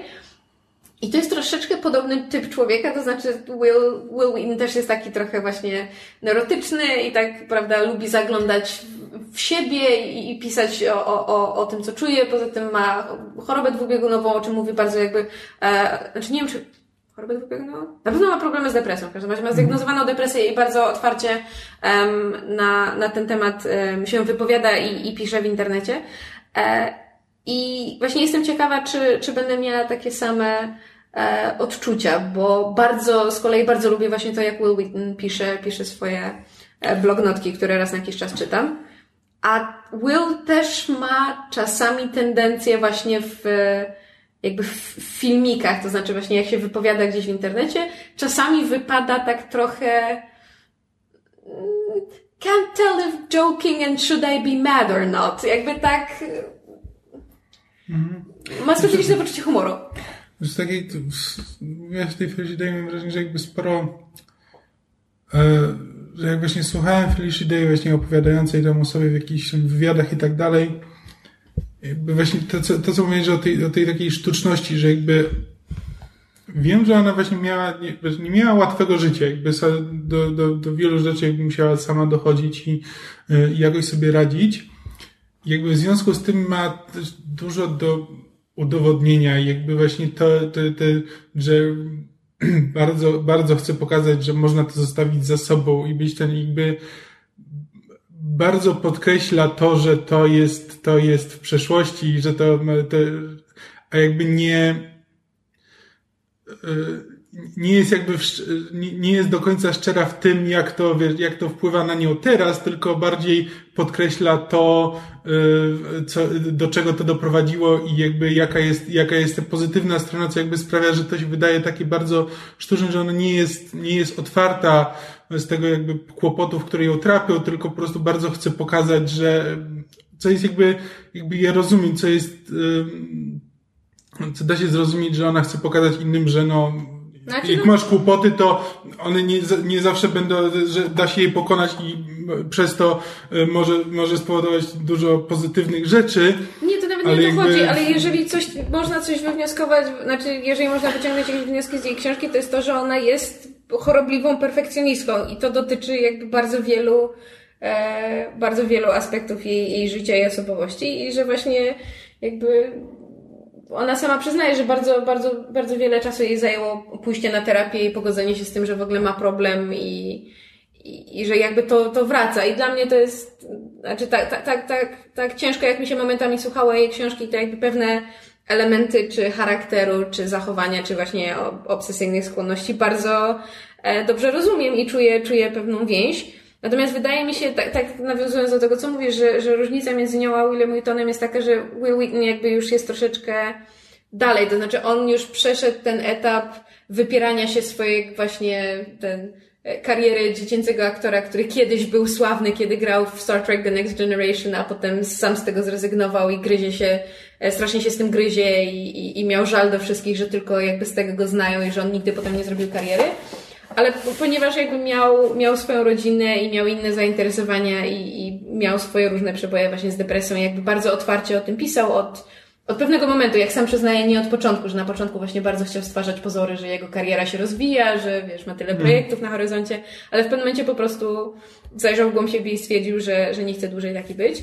I jakby on już, on już jest he sort of crossed over. On już jest po drugiej stronie, już jest na tym etapie pod tytułem Wiem, ile Star Trek dla mnie zrobił, i jestem pogodzony z tym, kim byłem wtedy, co zrobiłem potem, co to dla mnie znaczy, kim jestem teraz. Tak, jakby znaczy, całość... właśnie o, o to chodzi, że jakby to, to, to, to takie zamiatanie problemów jakby pod dywan, że jakby, że podkreślanie, że jakby to co, to co u Felicity że jakby podkreślanie tych jakby pozytywnych stron tego, co jak już się upora z tymi problemami, ale zamiatanie tego, że, że no masz pewne problemy pod dywan i tylko jakby w, można o tym wspomnieć, ale że nie, to już dawno, to już dawno jest za mną, to nie ma żadnego znaczenia. Teraz, teraz spójrzcie, e, co można, co można osiągnąć. E, co jakby nigdy, tak, nigdy tak nie działa, że jakby tych, tych problemów jakby praktycznie nikt nigdy się w całości nie pozbywa. E, I tylko jakby sobie uczy się z nimi żyć i jakoś sobie z tym radzić. Ale nie wiem, no może to jest po prostu jakaś kwestia mojej percepcji dziwnej. No dobrze, ale to, bo zaszliśmy bardzo daleko. Czyli ogólnie Anna Kendrick tak, e, czy w sensie autobiografia Anny Kendrick tak, tak Anna, Anna e, Kendrick Felicia Day niekoniecznie. Z ogromną przyjemnością Felicia Day niekoniecznie, chyba że ktoś jest, kogoś, kogoś właśnie interesują jej, um, jej różne przeboje. Z drugiej strony też w sumie miałam, miałam trochę żal, ona, ona w pewnym momencie w książce mówi, że jakby specjalnie nie zawarła w, w zbyt wielu historii związanych z, że tak powiem, zapleczem Hollywood i, i wiesz, name dropping jest bardzo niewiele i, i że, że jakby, wiesz, tłumaczyła to tym, że, że e, sama nie wie, czy chciałaby się znaleźć w cudzej książce i, i, i w związku z tym nie, nie wiesz, nie opisywała swoich, swoich bliższych, bliższych lub dalszych znajomych w, u siebie. Ale z drugiej strony trochę, trochę żałuję, dlatego że właśnie jedno z tych fajnych, fajnych elementów e, książki Anny Kendrick było właśnie słuchanie tego, nawet nie chodzi o plotki ze świata gwiazd, tylko bardziej na zasadzie, to są te takie typowe historie pod tytułem wow, gwiazdy to też ludzie i mają problemy i chodzą w kapciach i rozciągniętych piżamach i pierdzą i uprawiają seks i czasami nie. jedzą dziwne rzeczy. No jakby it sounds silly, ale bardzo często się o tym zapomina, no jakby pochłaniając tyle popkultury, ile pochłaniamy, czasami niechcący postawi się kogoś na piedestale i w takich chwilach fajnie jest sobie przypomnieć, że to jest zupełnie normalny człowiek, tak jak my, który ma specyficzny zawód. I trochę żałuję, że właśnie u Felicia Day tego było niewiele, niewiele tak samo na przykład um, teraz ostatnio ze względu na zainteresowania D&D sporo, sporo oglądam kontentu właśnie Geek and Sundry i bardzo żałuję, że w książce Felicia Day praktycznie nie ma powiedziane, jak ten kanał powstawał. Jest bardzo dużo na temat tego, jak ciężko e, jej się e, e, kręciło i produkowało The Guild, ale Geek and Sundry jest wspomniany raz czy dwa razy na zasadzie, no bo stworzyliśmy taki kanał i żonglowanie tym kanałem i, i, i tam tworzeniem kolejnego sezonu The Guild, a jeszcze karierą i w ogóle to już było za dużo. I miałam załamanie nerwowe. Ale jakby biorąc pod uwagę, że ona bardzo dużo pisze na temat właśnie tego, jak sama z siebie usiadła, napisała scenariusz do Guild, a potem przy pomocy znajomych i wiesz, śmieci znajdywanych na, na, na, na skraju chodnika, które wykorzystywała jako propsy w, w, w The Guild, wiesz, w, w, przy scenografii, opowiada jak sama stworzyła taki, wiesz, odnoszący sukcesy serial, to fakt, że ona nic nie, jako, jako w pewnym sensie an entrepreneur, nie napisała praktycznie nic o tym, kiedy i jak postanowiła stworzyć własny kanał i potem jak wyglądało właśnie godzenie tych wszystkich um, serialików i filmików, które oni tam produkowali i zatrudniania osób i powiększania tego ich właśnie zespołu, który, z którym teraz mam w pewnym sensie styczność, to jakoś tak wydawało mi się puste. Że to jest właśnie to, jak po prostu dostajesz, że to jest, to jest początek i tu było trudno, to jest koniec i tu jest super, Lepiej, tak. super i fajnie, a jakby brakuje tego, brakuje tego środka i przez to to wychodzi sztucznie, bo jakby nie ma, jest, znaczy tak, jest wstęp, jest zakończenie, nie ma rozwinięcia. Przemilczała to, co było najtrudniejsze. I sort of get why, bo to nie może być łatwe mówić o takich rzeczach, ale jakby właśnie patrząc, patrząc na, na blog Willa Whitona, który czytam od dłuższego czasu, to, wow, dobrych, nie wiem, 10 lat, dłużej, a dopiero teraz się wzięłam za jego książki, jakoś nigdy mi nie było po drodze. E, I właśnie teraz słuchając z kolei, jak on, jak on czyta te, te swoje różne eseje i przemyślenia na temat E, życia i fanów i właśnie kariery i depresji i tego wszystkiego, to jakoś wydaje mi się, że jednak ostatecznie właściwym dla mnie, zarówno jako odbiorcy, jako i osoby, która też sobie z takimi problemami próbuje poradzić, lepszym rozwiązaniem jest jakby pełna szczerość i otwartość i nieukrywanie tych mrocznych sekretów i tych momentów, kiedy człowiek leży zawinięty w burrito z kocyka i myśli sobie, Jezus Maria, I can't do anything right, w ogóle czemu żyję, nie będę wstawać z łóżka i nikt mnie nie kocha. E, I takie momenty też są ważne, bo sam fakt, że, że ktoś jest w stanie o tym napisać sprawia, że jakby, jeżeli też masz takie problemy, to nie czujesz się sam. I moim zdaniem to jest jakby, wydaje mi się, że nie ma bardziej potężnych um, jakby pocieszających słów niż w jakimkolwiek języku, niż stwierdzenie ja też. Hmm. Właśnie to takie me too, że, że ja też tak mam, ja też to odczuwam, ja też to przeżywam, też mam takie problemy. Jak wystarczy właśnie, że ktoś ci powie ja też i powie to szczerze, a nie na zasadzie, a każdy ma takie problemy, ogarnij się, tylko autentycznie szczerze ci powie ja też. Po prostu jakby to jest, to jest szalenie ważne uczucie właśnie, to takie, takie wrażenie, że nie jesteś z tym sam. I wydaje mi się, że to jest kierunek, w którym należałoby pójść. Ale nam się głęboko zrobiło w tym podcaście. Mysz, no, terapia. To, to teraz dla odmiany przejdźmy do szybkich i wściekłych. Którzy są szybcy i wściekli. Zanim przejdziemy do szybkich i wściekłych, warto nadmienić, że ponieważ mamy podcast sztafetowy w tym tygodniu, to Krzysiek postanowił sobie pójść i wrócić do pracy. E, a my będziemy teraz mówili o szybkich i wściekłych serii, która kompletnie Krzyśka nie obchodzi. Nie wie, co traci. No właśnie. Bo, e, szybcy, znaczy, szybcy i wściekli 8 to są wciąż szybcy i wściekli tacy, jacy są od e, piątej części mniej więcej. Tak. E, bo jakby od pierwszej do czwartej oni próbowali znaleźć formułę i znaleźć jakby co, o czym ten film ma być. No pierwsze trzy filmy są praktycznie ze sobą niezwiązane. Jakby w pierwszym są, znaczy w drugim są znaczy inni bohaterowie niż w pierwszym, potem w trzecim są wprowadzani jeszcze kolejni bohaterowie. Oni się tam zazębiają między sobą, ale jakby pierwsze trzy filmy są zupełnie o czym innym. Po czym w czwartym jakby zawiązuje się już ten znaczy, czwarty, e, czwarty wraca do pierwszego. grupy.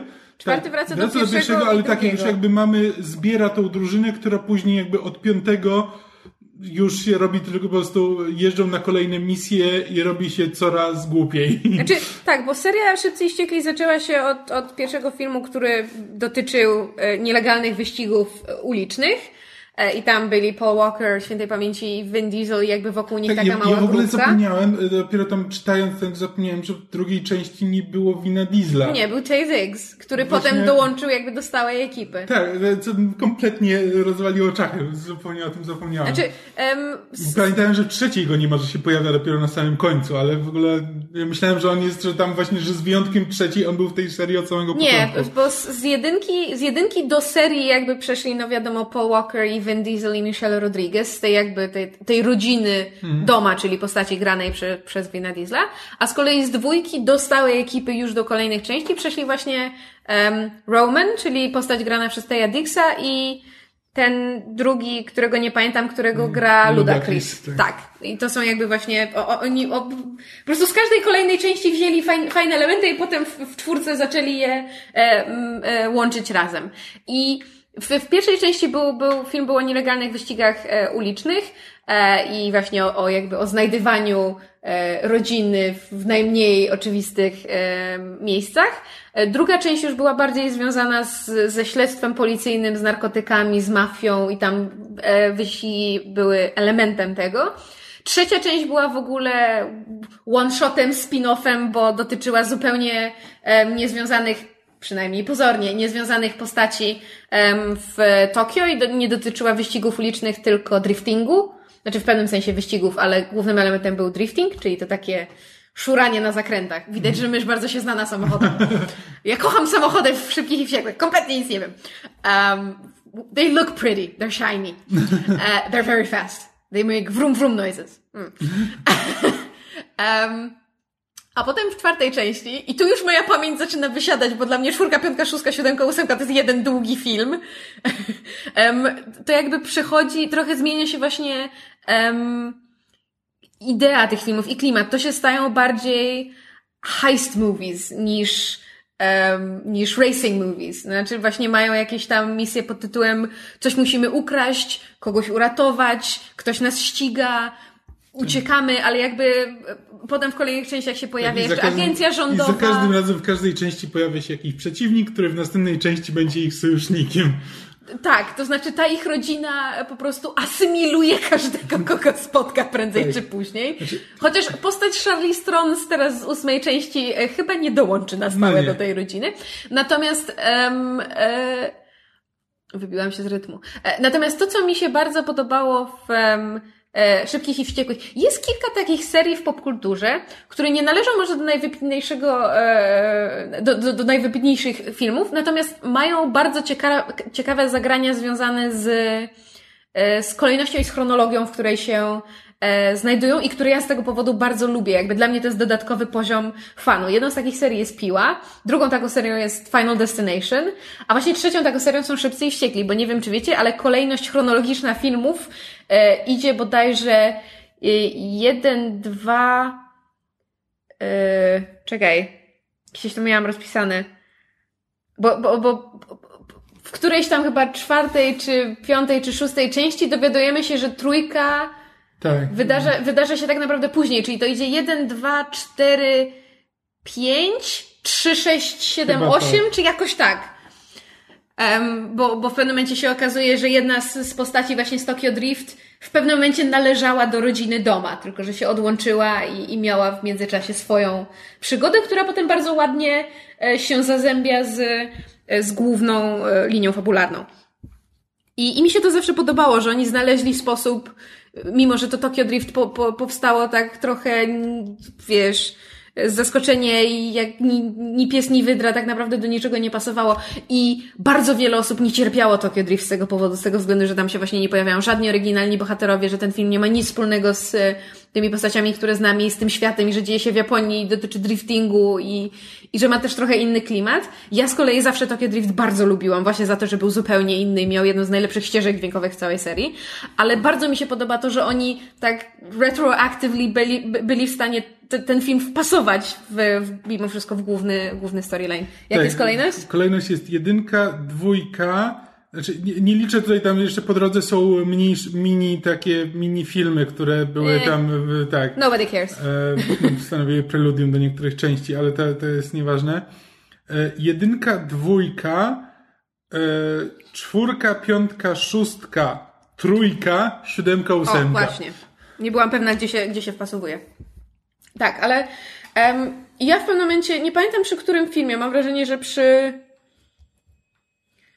piątce, szóstce, w którym się ścigali z ogromnym samolotem.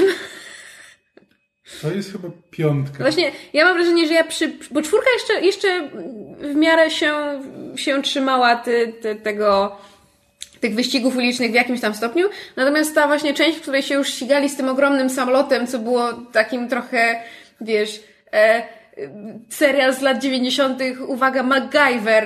A może to była czwórka jeszcze? No właśnie, nie pamiętam. Ja pamiętam, że to był naj, najdłuższy, najdłuższy pas startowy na świecie. Bo Tak, oni przez- się przez ścigali całą Europę. Tak, ścigali się przez 10 minut chyba jednym pasem startowym z prędkością 300 km na godzinę. Tak, ale to był, to był ten moment, w którym jakby stwierdziłam, że właśnie Fast and Furious nie jest już tym, czym było na początku i jest mi trochę przykro, bo jakby dla mnie największym em, największym i najmniejszym zaskoczeniem, które przeżyłam obejrzawszy pierwszych Szybkich i Wściekłych, już nawet nie pamiętam dlaczego, bo to nie był film, po który bym normalnie sięgnęła, no bo samochody, why the fuck should I care? Jakby to, to, co mnie właśnie bardzo wciągnęło, oprócz o dziwo samochodów, jak się okazuje, wyścigi samochodowe są bardzo emocjonujące, e, to byli bohaterowie. I właśnie ten aspekt tego, wiesz, te, te- tego trochę nielegalnego ścigania się, że to jest cała subkultura i, i, i ma swoje zasady i, i swoją taką niszę.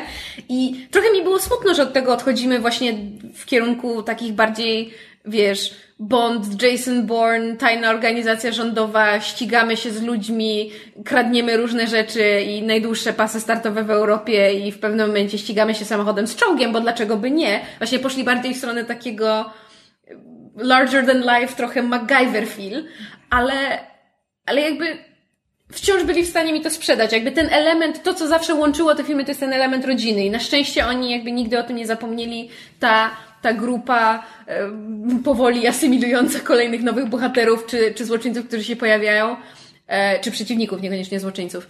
E, jakby ten element rodziny zawsze gdzieś tam był. Poza tym Fast and Furious zrobiło rzecz bardzo trudną, za, i, i, i za, za co bardzo ich cenię, mianowicie, jak prawdopodobnie wiecie, po tragicznej śmierci Paula Walkera w trakcie kręcenia e, siódmych, szóstych? Oh, damn, I'm, I'm making such a fool of myself. Szóstych? Szybkich Wściekłych? Nie, siódmych. Siódmych. Ostatnich, siódmych. Ostatnich, tak. E, W trakcie kręcenia siódmych e, Fast and Furious Paul Walker zmarł tragicznie w wypadku samochodowym. No i jakby twórcy, e, twórcy serii musieli podjąć decyzję, co zrobić z postacią Briana, którą Paul Walker od wielu filmów grał. I tutaj mini spoiler, jeżeli ktoś nie widział siódmej części, jakby zrobili rzecz fantastyczną, mianowicie nie zabili go. Znaczy jakby, bo, bo pochłaniając tyle popkultury, ile my i prawdopodobnie wy, drodzy słuchacze, też pochłaniacie, bardzo często spotykamy się z tym, że jakiś bohater zostaje, wy, musi być wypisany z serialu. Czy to dlatego, że aktor odchodzi, czy to dlatego, że nie mają już na niego pomysłu, albo po prostu dla shock value pod tytułem ktoś nagle ginie. Najłatwiejszym i najbardziej leniwym rozwiązaniem jest po prostu kogoś zabić. W ten sposób go wypisać z serialu. Bardzo wiele odwagi i bardzo wiele em, pracy wymaga wypisanie kogoś w sensowny sposób z serialu czy filmu. I tutaj twórcy dali postaci Briana nie tylko bardzo, bardzo, bardzo um, realistyczny i mądry send-off, czyli takie właśnie, czyli takie właśnie pożegnanie, ale też bardzo w duchu serii i z takim ogromnym szacunkiem, a jednocześnie smutkiem, a jednocześnie jakby ogromną sympatią e, dla, dla postaci Briana i dla jakby tej spuścizny, którą Paul Walker po sobie, po sobie zostawił. I było to właśnie jeden z naj, najpiękniejszych takich em, momentów i, i naprawdę darzę, darzę ich ogromnym szacunkiem za to, jak, jak to rozegrali. Oczywiście ryczałam przez cały ostatni akt filmu, bo, bo mimo, że scena jest piękna i jest jakby jest rzewna, ale w taki pozytywny sposób, to oczywiście ryczałam jak bubr, no bo to było bardzo, bardzo smutne. E, jakby cała sytuacja, która, która zmusiła ich do, do, do zakończenia w ten sposób. E, I w sumie też mi się podoba, że tutaj w ósmej części to nie jest tak, że postać Briana nagle totalnie nie istnieje. Jest wspominana na zasadzie Może raz wspominają, Tak. że ej, a może byśmy zadzwonili do Briana, bo potrzebujemy pomocy. Po czym- Nie, nie, nie, obiecaliśmy mu, że Tak, nie że- będziemy go w to wciągać Tak, że on, więcej. on, ma, on ma rodzinę, on chce się zająć rodziną, więc, a, a my szanujemy jakby istotę rodziny, więc nie będziemy go w to mieszać. I dla mnie to było bardzo, bardzo, że tak powiem, ładne e, i, i, sensownie uzasadnione. Natomiast przechodząc do ósmych szybkich i wściekłych, e, tutaj e, twórcy postanowili też. Ja mam wrażenie, że każdy kolejny Szybcy i Wściekli to jest chyba jakiś odcinek drużyny A albo coś takiego, bo po prostu schemat w, w, w ósmych Szybkich i Wściekłych mamy schemat, możecie kojarzyć, jeżeli widzieliście trailery, pod tytułem Cała nasza e, dzielna drużyna byłych, em, byłych e, racerów ulicznych, em, nie ścigaczy. Jak jest po polsku race driver? Nie wiem, kierowców wyścigowych. Kierowców wyścigowych. Um, kierowców. Um, e, współpracuje z taką, z taką agencją rządową, no ale tutaj Legasp, dom e, z jakiegoś nieznanego powodu obraca się przeciwko nim i zaczyna im bruździć i zaczyna pracować na usługach jakiejś super, hiper e, cyberterrorystki, którą gra e, imieniem Cypher, bo subtelność i oryginalność, którą gra Charlize Theron.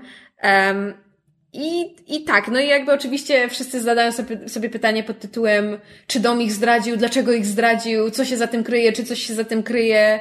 E, I oczywiście próbują, próbują zapobiec końcu świata, dlatego że w pewnym momencie szybcy i wściekli stali się Ligą Sprawiedliwych, która broni Znaczy świata to- to przed apokalipsą. Właśnie, tak mniej więcej na wysokości piątego filmu to się po prostu stał film o superbohaterach, których supermocą są samochody. Tak. Bo samochody w Fast and Furious są, są magiczne.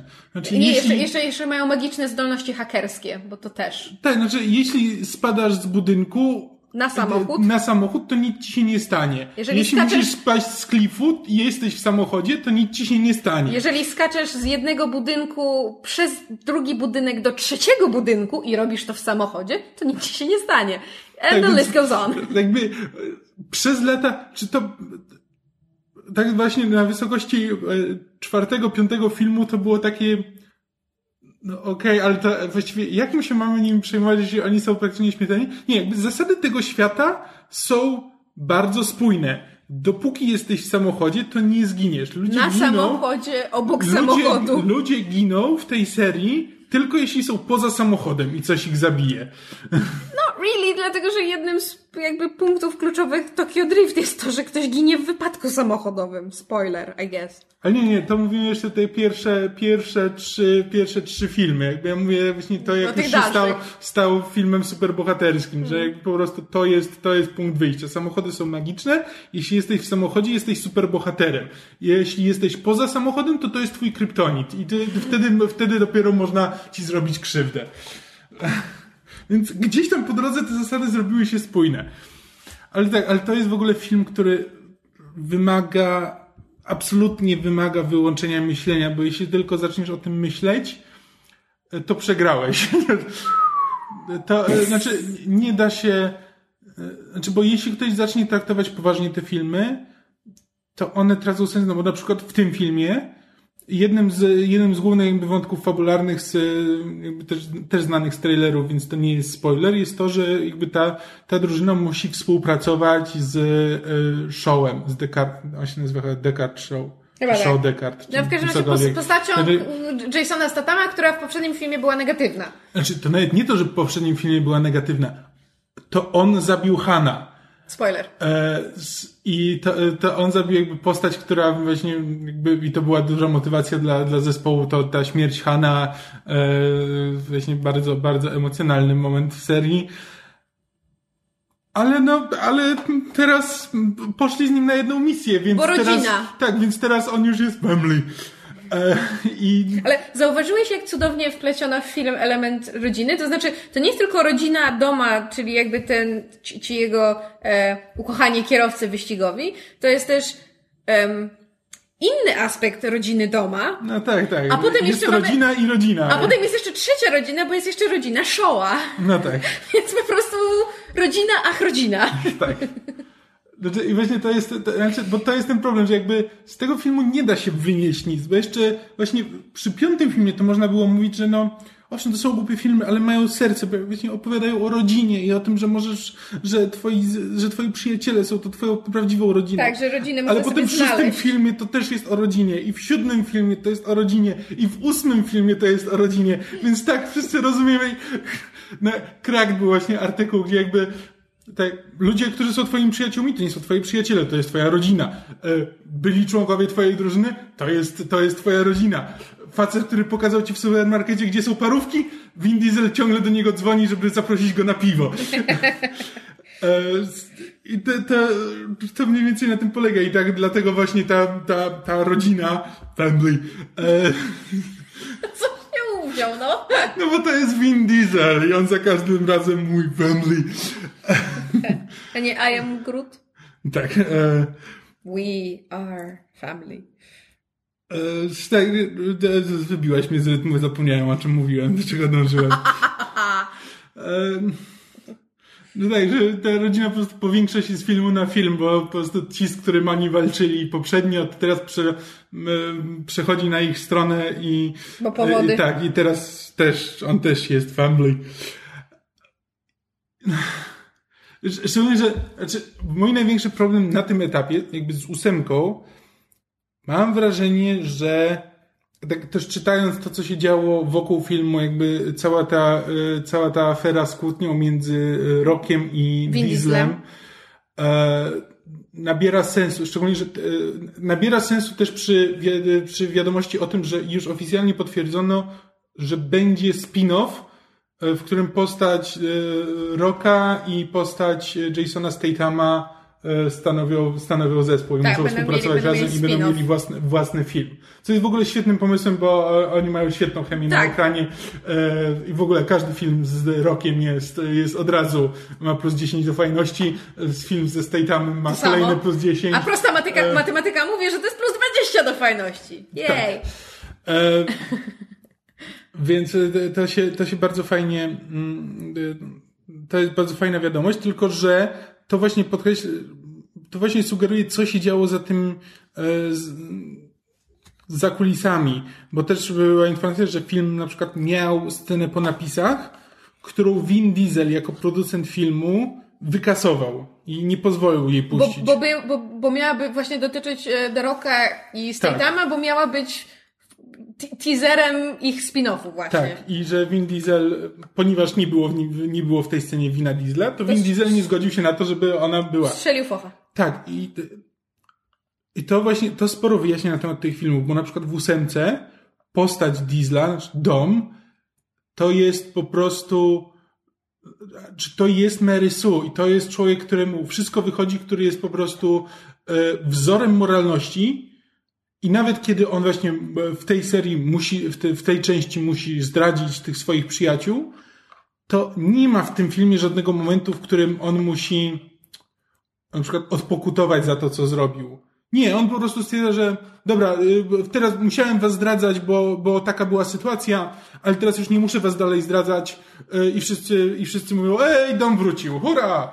Nie ma żadnego momentu, ej no, ale ja rozumiem, że miałeś ten, ale Prawie przez ciebie zginęliśmy. Tak, że, co jest ziom, nie? Tak, co się stało, nie, nie ma żadnego konfliktu na tym zbudowanego, y, dom nie ma żadnych wyrzutów sumienia z tego powodu, no po prostu, no musiał, no to musiał, no. A ponieważ dom jak coś robi, to to musi być dobre i słuszne, no to za co on ma przepraszać, to jakby za co ma się czuć winny. Y, jakby już pierwsza scena, y, to może w scenie spoilerowej, gdzie jakby dom też wychodzi na po prostu najlepszego człowieka na świecie i on, y, i on nie jest, on wszystko co robi, to robi dla dobra ludzkości.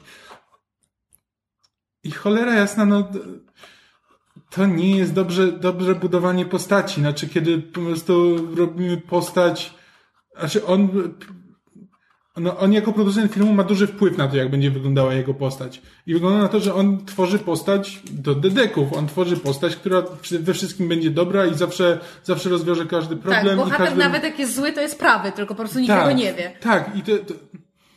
No, a, a właśnie, a z drugiej strony mamy Deroka, który no jest postacią z krwi i kości, no, ma, ma swoje problemy, próbuje, chce być dobrym Też ma ojcem. rodzinę. Tak, chce być dobrym ojcem dla swojej córki, ale nie jest w stanie, ale, ale przynajmniej ma z tego, z tego powodu jakieś tam wyrzuty sumienia.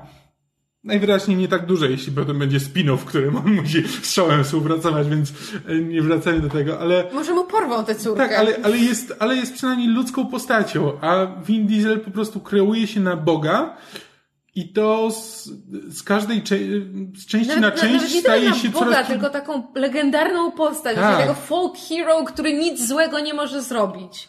Tak, i to, to, to, jest trochę niepokojące i trochę się martwię y, tym, w którą stronę to y, zmierza i co Vin Diesel ma zamiar dalej robić z tą serią. Co jakby nie zmienia faktu, że no, wciąż szybcy i wściekli jako po prostu taki esencja prostej rozrywki, to jest, to jest niedościgniony wzór. Gdzie jakby przy tym się chowają wszystkie transformery, gdzie, które zazwyczaj... Transformersy. No wtedy to jest podwójna liczba mnoga, więc... E... No ale tytuł filmu Marka jest Transformers, a nie Transformers. Ej. E... Będę się upierać. Się upieraj. E... Au. Mm. E... Jakby to było zawsze stawiane takie, że no, to jest taka prosta rozrywka i że nie można od niej niewiele wymagać. Przy czym no, Transformersy są wielokrotnie, czy są po prostu powtarzaniem ciągle tego samego, tych samych schematów. Szybcy i wściekli poniekąd też, ale zawsze na tych schematach coś budują, jakby pokazują coś nowego jakby eskalują to. Um, Czasem do nieprawdopodobnego poziomu. Tak, znaczy czasami to jest, wiadomo, że to jest głupie. Znaczy to jest to, co powiedziałem na samym początku, no trzeba wyłączyć myślenie. E, ale ale przynajmniej jakby mają jakiś pomysł na tą serię i najważniejsze jest to, że są postaci, na których ci zależy i które, mm. które lubisz e, i których jesteś ciekaw, co, co będzie dalej. Jakby nawet jeśli wiesz, że większość z nich jest nieśmiertelna i, e, i legendarna, to, to wciąż ci zależy na tym, co, co, co dalej będzie i jak się mm, nawet jeśli na przykład nie boisz się o ich życie, no to trochę się martwisz o to, jak wpłynie na ich relacje e, i po prostu, po prostu im kibicujesz. No i to jest, to jest to coś, czego Transformerom zawsze brakowało. E, że jakby no, akcja i efekty są na pierwszym planie, a postaci są absolutnie po prostu takim, takim złem koniecznym. No, muszą być w tych filmach, ale E, ale to napiszmy coś tam, przecież e, nikomu na tym nie zależy, pokażmy walki robotów. E, a Szybcy i Wściekli są, no wiadomo, są wielkie sceny akcji, dużo się dzieje, ale mamy zawsze, ale po prostu jesteśmy zakotwiczeni zawsze w tych postaciach, w ich charakterach i, i na tym nam może tylko zależeć. Mm. Co też jakby nie zmienia faktu, że ja absolutnie rozumiem, jeśli ktoś mi powie, że no, kompletnie nie jest w stanie zrozumieć szybkich i wściekłych, no to, to, no to dobrze, bo to jest film, którego no po prostu albo znaczy, można go lubić tylko na takim bardzo emocjonalnym poziomie. No, jeśli on cię nie rusza, to, ci, to cię nie ruszy. Znaczy, nie, nie, nie jestem w stanie w tym pokazać.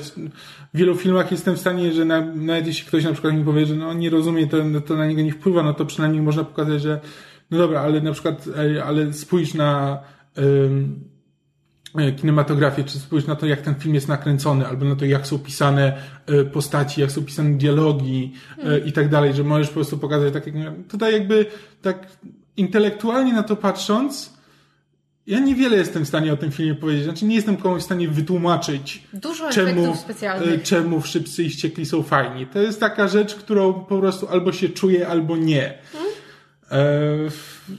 No i to samo, to samo jest z ósmą częścią, to jakby nie odbiega. Ja jakby bardzo polecam, warto, warto obejrzeć.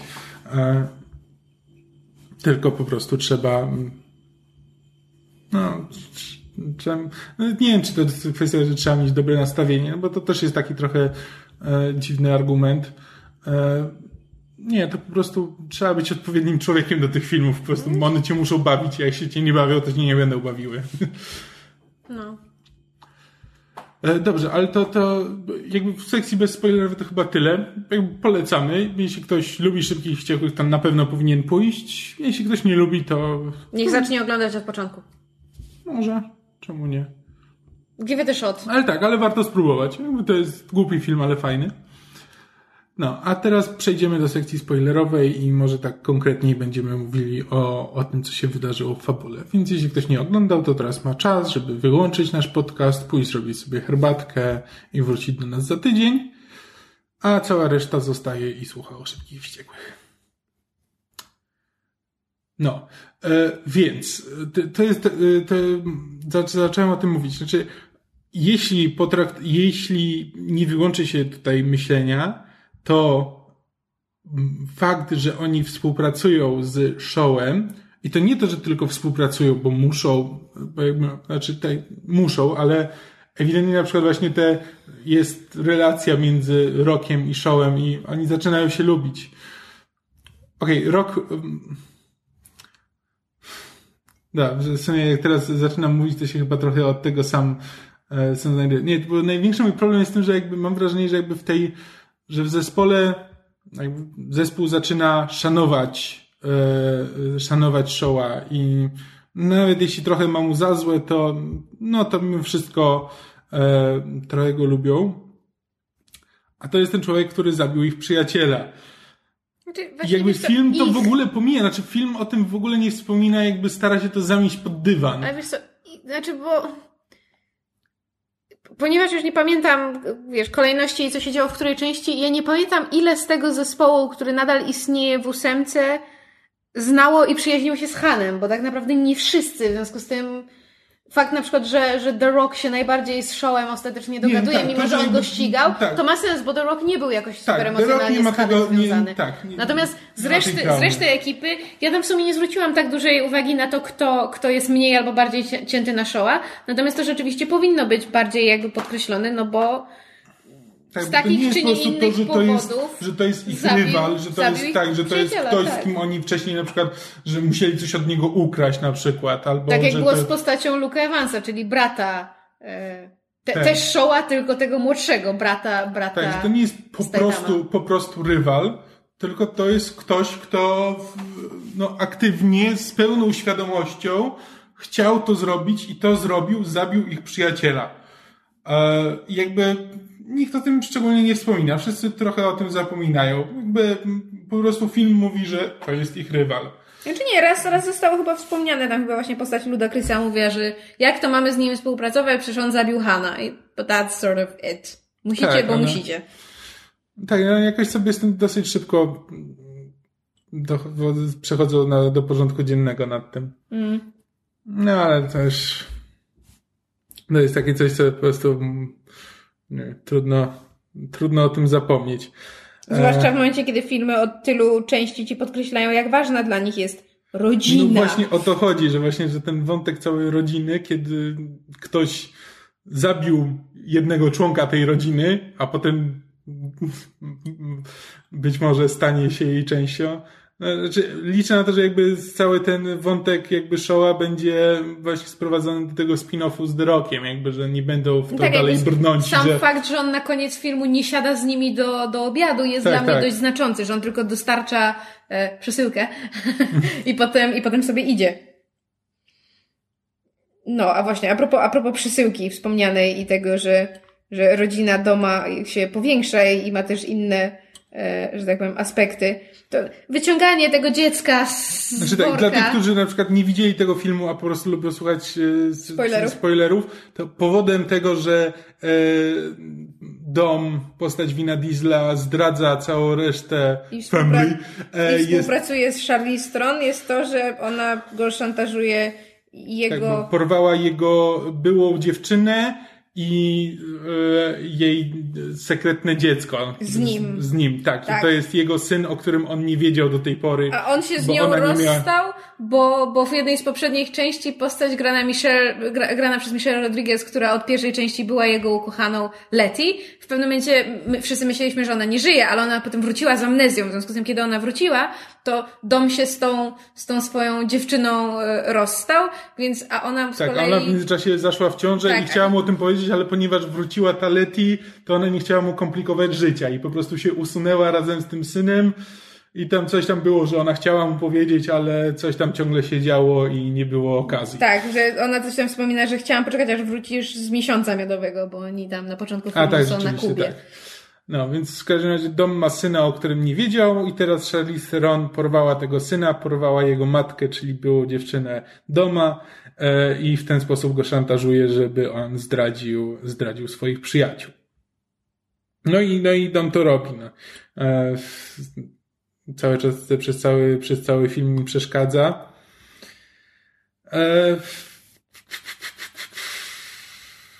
znaczy, to jest taki wątek trochę problematyczny, bo tam jest e, mocny fridging, e, gdzie jakby, żeby, żeby dalej zmotywować bohatera, gdzie on jakby zaczyna się trochę stawiać i jakby e, wykonuje manewr, który, który jakby nie jest taką nie jest bezpośrednią zdradą Charlize Theron, ale, ale się postawił. Więc Charlize Theron, żeby mu dać nauczkę, zabija tę jego dziewczynę. E, nie pamiętam, jak ona się nazywa. No właśnie, ja też nie. powiedzieć coś na E, ale chyba teraz... A nie, czekaj, teraz mylę z aktorką, aktorka to jest Elsa Pataki. E... Dobrze mówię? Chyba tak. Chyba dobrze mówię. E, w każdym razie, no, Charlize Theron ją zabija po to, żeby pokazać domowi, że ej, to nie są przelewki i ty masz się mnie słuchać, bo następny będzie twój syn. Mm, no, więc to, to jest taki typowy po prostu, gdzie kobieta, kobieta służy tylko i wyłącznie za motywację e, dla faceta. Mm, no, powiedzmy sobie, że ta postać nigdy nie była szczególnie, szczególnie dobrze pisana i nie, ale wiesz też, sam, sam fakt, że, że twórcy właśnie na, na początku, jak mamy właściwie to, to takie prolog, gdzie właśnie Letty i Dom mają, e, obchodzą swój miesiąc miodowy na Kubie i tam też jest cały wielki pościg, gdzie Dom robi za właśnie tego bohatera większego tak, niż życie. W ogóle pierwszy, pierwszy pościg to jest właśnie ten pierwszy moment, kiedy my ma nam pokazać, jaki wspaniały jest Dom, bo po pierwsze, bo zaczyna się od tego, że zły e, jakiś tam wysoko postawiony rzezimieszek na Kubie e, próbuje próbuje odebrać za długi kuzynowi Doma, którego chyba nigdy wcześniej się nie pojawił w tej Wziął serii. Się tak, nagle Dom ma kubańskiego kuzyna, e, który właśnie wpadł w długi i teraz e, jakiś zły facet zabiera mu jego samochód. No więc Vin Diesel tam podchodzi, ej, co tutaj się dzieje? No on mi wisi ten samochód. O, ale umów to trzeba do, dotrzymywać. No ale potem zaczynają się coś tam kłócić, no to dom mówi, że dobra, to w takim razie... Będziemy się e, ścigać. Będziemy się ścigać. Tak, i ja mam tutaj taki fajny samochód e, i jeśli, jeśli wygramy, jeśli ja wygram, znaczy jeśli ja wygram, to dostaję twój samochód, jeśli ty wygrasz, to dostajesz mój samochód. On mówi, że ale właściwie po co ja się mam z tobą ścigać, ja już ten samochód tego kuzyna dostałem. I tam zaczyna, to zaczyna eskalować, więc dom mówi piękne zdanie że nie liczy się samochód, liczy się to, kto, kto go prowadzi. Co ja przewróciłem oczami w tym momencie. E, ale dobra, niech będzie. No więc e, tamten mówi, że dobra, to ścigaj się tym brzęchem swojego kuzyna. No ściga, wygrywa, po Tak, czym, dojeżdża na metę palącym się samochodem, po prostu wpada, samochód... Wpada do morza. Tak, samochód stoi w płomieniach, kiedy on przejeżdża przez metę, tyłem w dodatku, tak, nie przodem. Dom, dom się z niego oczywiście wyskakuje i wytacza, tak, w ostatniej nic mu chwili nie jest. samochód wpada do morza, no więc tamten pochodzi, że dobra, no to wygrałeś, masz tutaj moje klucze. On mówi, nie, mam twój szacunek, to mi wystarczy.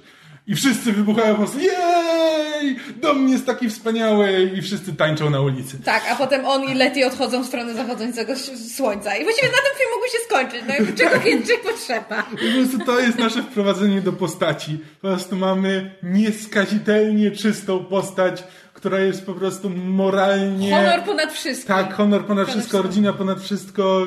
Samochodowy samuraj. Dokładnie, tak.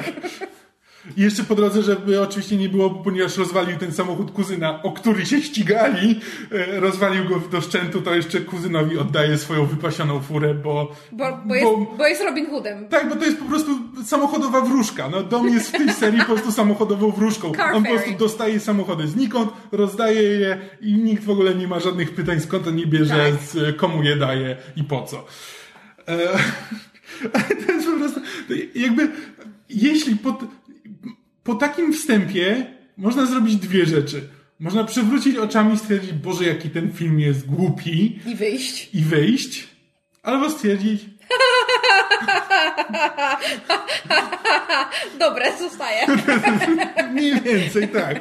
Znaczy, ja się, ja się dawno nie śmiałam tak bardzo na filmie akcji, bo tam idiotycznych właśnie rozwiązań pod tytułem a teraz będę jechał za samochodem ciągnięty na linię na drzwiach innego samochodu i unikał rakiet ziemia powietrze, które we mnie strzelają, albo będziemy się ścigać z okrętem podwodnym, co nie jest spoilerem, bo widzieliście to w trailerze, albo cyberterroryści aktywują chipy większości elektrycznie sterowanych samochodów w mieście i potem będzie scena, kiedy em, aktywowane samochody z parkingu naziemnego wypadają przez okna niczym deszcz autobotów kosztów, żeby przygnieść inny samochód. No po prostu poziom Po pierwsze, absurdu. tak, to jest poziom absurdu, bo to jest jakby...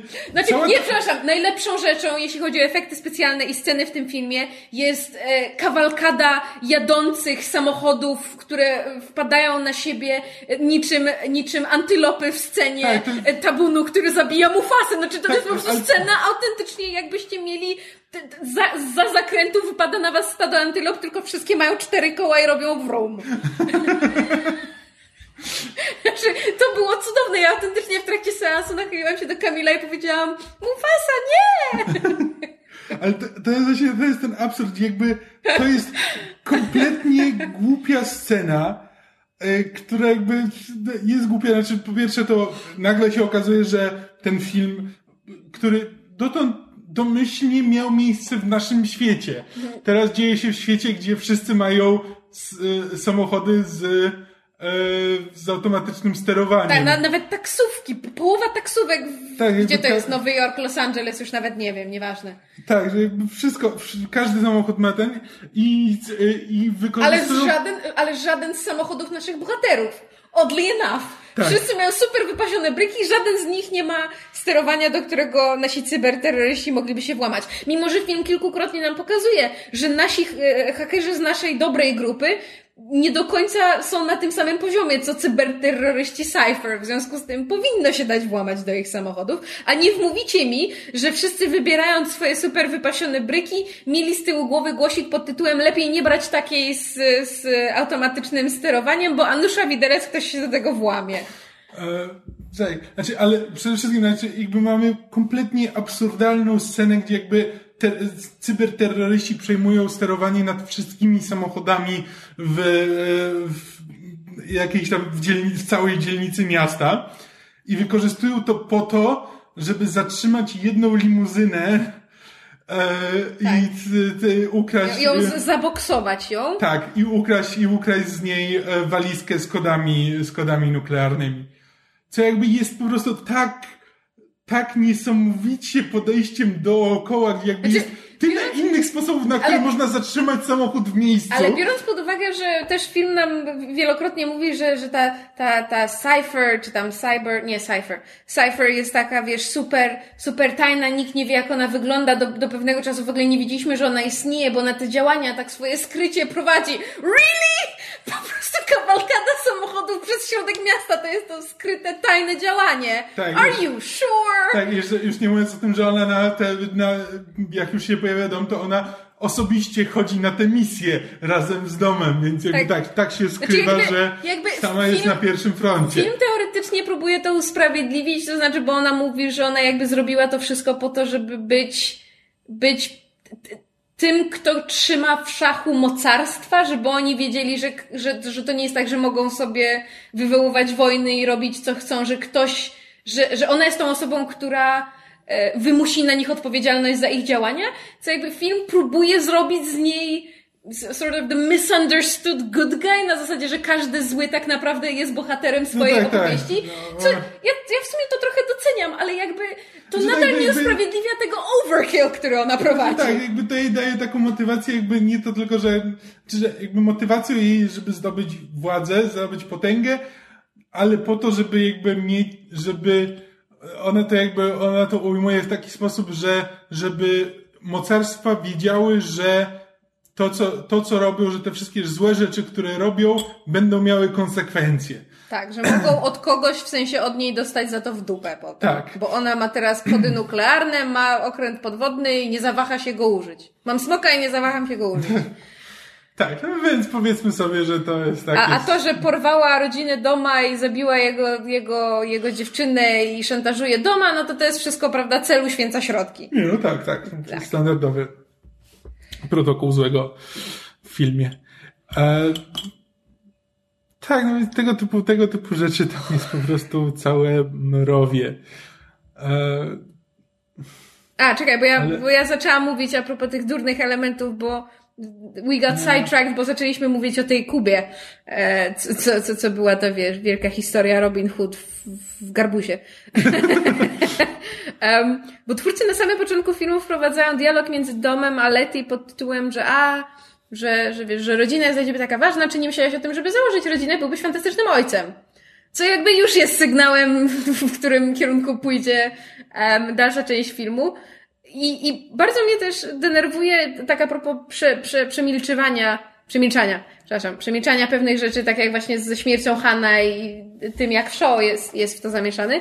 Tak bardzo mnie denerwuje przemilczenie tego, że pomijam, że tam w paru momentach um, mamy kwestionować, znaczy Letty ma kwestionować, czy dom nie tylko zdradził grupę, ale również ją, czy nie porzucił jej dla Cypher, bo oni się tam w pewnym momencie przed nią całują because reasons.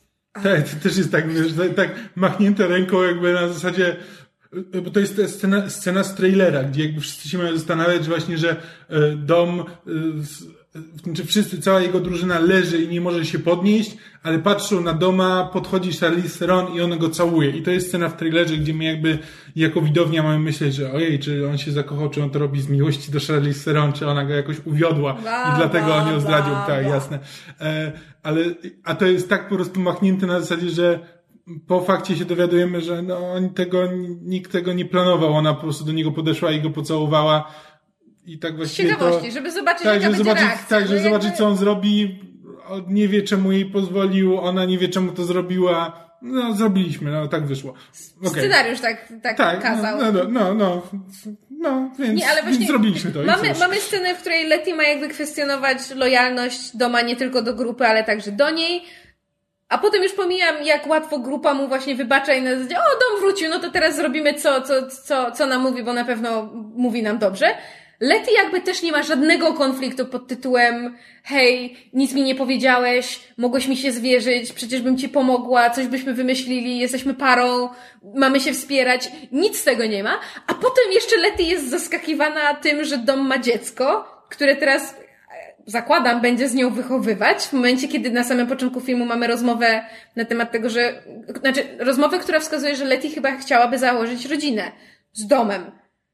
But I'm assuming, że myślała o tym, żeby sama zajść w ciążę, a nie wychowywać cudze dziecko. I jakby film totalnie przemilcza kwestię tego, jak to teraz pogodzić i rozwiązać. I jeżeli będzie kolejny film i tam nie będzie, e, że tak powiem, em, e, wersji szybcych, szybkich i wściekłych pod tytułem, Jezu, jak się nazywał ten film, gdzie Vin Diesel grał nianie dla grupki dzieci. Jezu, przecież ja to oglądałam. Po angielsku to się pacifier nazywało. Tak, The Pacifier, nie pamiętam czy, po, jak było po polsku, Pan Niania albo coś takiego, to jakiś durny tytuł. W każdym razie, e, jeżeli dziewią, dziewiąty film z serii Szybcy i Wściekli nie będzie miał fragmentu właśnie pod tytułem, gdzie Lety i Dom się kłócą, bo oni teraz wychowują dwójkę dzieci, z czego jedno jest ten e, e, adoptowane przez Letty, bo jest, bo jest, prawda, z innego związku. Do, no jeżeli nie będzie takich elementów, które są bardzo ważne dla idei rodziny, no to ja się już totalnie obrażę. Tam jest jeszcze ta scena, gdzie dom się, e, dom jakby odstawia tam całą akcję, żeby mieć tam 5 minut na to, żeby e, spotkać się z Helen Mirren. która gra E, matkę Jasona Statama i Luka Evansa. e, I jakby on odstawia, e, odstawia tam całą szopkę, mi- tam jak się okazuje, to pomaga mu w niej właśnie ten facet, którego on pokonał w pierwszej scenie filmu. Na Kubie. Na Kubie, tak. I to jest wszystko po to, żeby on mógł przez 5 minut porozmawiać z Helen Mirren i namówić ją do tego, żeby ona mu pomogła. Bo, no bo jak sugeruje film, jakby Vin Diesel jest pod stałą obserwacją, jakby Cypher go obserwuje i on nie ma właśnie nawet tych 5 minut, żeby móc e, się z kimkolwiek porozumieć. Więc po pierwsze, jak, jak on się dogadał z tym facetem z pierwszej sceny, żeby on mu pomógł akurat w tym momencie?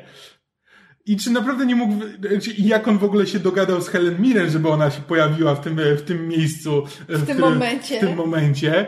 I czy skoro już miał gdzieś, w takim razie gdzieś musiał mieć jakiś e, dostęp do, e, do tego, żeby skontaktować się raz z Helen Mirren, dwa z facetem z pierwszej sceny, czy trzy nie mógł się w takim razie skontaktować na przykład z tą Missandei, ją będę nazywał, nie pamiętam jak się... A tak, e, aktorka z gry o Tron. tak, Zresztą nie jedyna w tym filmie, bo pojawia się też, e, jak on się nazywa? Ten rudowłosy A tak, e, e, dzikus z gry o Tron, ten, który się kocha w Brienne. Coś na t, To- Nie to. Tron, czy coś. For, forn, fron, torf, coś. Wiecie o kogo chodzi? Ten To- rudy, duży z Torn, brodą. Tornbjorn Bjornsson. z- E, Dobrze. no. Tak, więc e, jakoś tak mógłbym na przykład gdzieś wysłać sygnał komuś, że ej, Oczywiście, słuchajcie, ja nie jestem zły, ale no, mam, mam problemy. E, Znaczy, nie, w ogóle jakby. Umówmy się, zagranie pod tytułem mamy.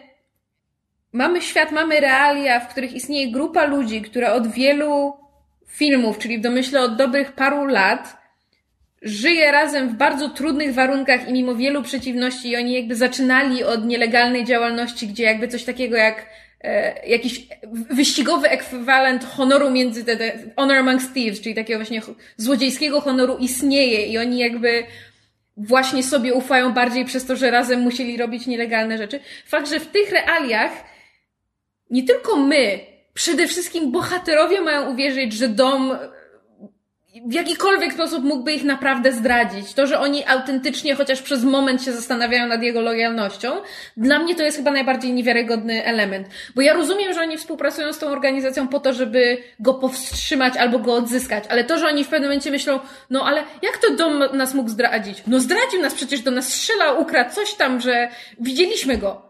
Co z tego? Czy jesteście naprawdę na tyle głupi, że nie możecie się domyślić, że prawdopodobnie Znaczy tak, ktoś go szantażuje? Ja rozumiem, no, ja rozumiem, że Rock może tak myśleć, jakby Tak. e, ta, e, no, jego dziewczyna. Doma, Letty. Albo E, Kurt Russell, czyli ten- ten dyrektor bardzo, tej- bardzo długo się e, przed tym wzbrania, żeby jakby nie wierzy w to, że on mógł ich zdradzić, ale widać, że jakby pod koniec No zaczyna, tak, ale dla niej zaczyna to by było najbardziej ten. bolesne, bo ona właśnie ma, zastanawia się podwójnie, czy zdradził grupę i czy zdradził ją, czy jakby przestał, przestał być wierny jej. Natomiast grupa nie ma żadnego powodu, żeby podejrzewać, że dom mógłby chcieć ich zdradzić.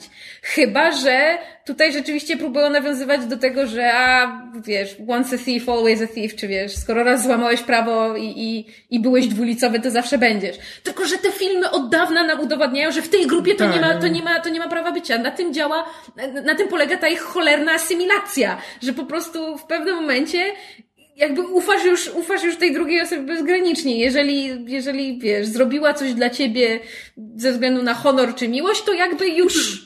Tak, znaczy trochę tak, ale czy z drugiej strony jakby film długo stara się jakby pokazywać, że oni nie chcą w to wierzyć, jakby wzbraniają się przed tym jakby bardzo długo, gdzie jakby to jest po prostu taki element, który oni trochę jakby biorą pod uwagę, że no a co jeśli dom rzeczywiście nas zdradził, że jakby oni biorą pod uwagę, że prawdopodobnie jest tutaj coś więcej niż oni widzą, nie wiedzą o co chodzi, jest ten element wątpliwości, że no, a co jeśli dom nas zdradził, ale to raczej nie jest tak, że oni w to, że oni bez, że oni po prostu w którymś momencie którykolwiek z nich uwierzył nagle, że nie no, dom nas zdradził, tylko Nie, dlatego że potem w scenie, kiedy, kiedy on, on jakby się odwraca od Cypher i zaczyna z nimi znowu współpracować, to oni są zdziwieni na zasadzie, ale jak to mamy, jak to przecież nas zdradził, przecież jest po tej złej stronie. No to albo, albo. Serio? Nie, no przecież on tam przyjeżdża, on mówi, że on coś tam, on coś tam rzuca tam po prostu takim tekstem, że yy, no ona coś tam na mnie miała, ale już tego nie ma, więc teraz jestem, więc teraz jestem z wami. Jakby na to po prostu Leti się uśmiecha, a reszta jakby i tam nie ma Nie, żadnego tam w trakcie pościgu jest, jest, jest, jest rozmowa między nimi pod tytułem, ale jak to teraz mamy na, mu, mu zaufać, przecież nas, nas zdradził. No to albo od początku mimo wszystko wierzyli w jego lojalność, albo jednak zwątpili w pewnym momencie na 100%. I dlatego są zdziwieni w scenie pościgu, kiedy on do nich z powrotem dołącza. Znaczy ja to tak interpretuję. Hmm, ja jakoś nie, nie, załapałem tego. No nieważne. W każdym razie, jak- jakkolwiek byśmy tutaj się nie z filmu nie, nie nabijali i No nie wytykali tru, mu trudno mu nie głupot, wytykać, trudno mu nie wytykać głupot, bo on Bo jest ich pełny. się składa, tylko tak. tak. Ale, ale jakby po tym, po, mam, mam nadzieję, że po tym, jak o tym filmie mówimy, mimo wszystko słychać, że żeśmy się bardzo dobrze bawili. Ja się zastanawiam właśnie, jak bardzo jeszcze, bo film wprowadza jakby nową postać e, graną przez Scotta Eastwooda, e, która, Który jest asystentem Tak, tego, znaczy- tego rządowego tak, pana, pana... Mr. Nobody, tak, granego E, przez Kurta Russella. Tak, jakby trochę tak, znaczy on jest na początku jako chłopiec do bicia, gdzie jakby on jest tym młodym, młodym agentem rządowym, któremu wydaje się, że ponieważ on jest agentem rządowym, to trzyma wszystkich w szachu, a wszyscy inni mu udowadniają na każdym kroku, że e, on nie ma na nich żadnego wpływu. Tak, co ty tam wiesz? E, tak. E, I tak na koniec, on jest w tej scenie końcowej, tej, e, jak oni tam jedzą wspólnie obiad. Prawda? Chyba tak.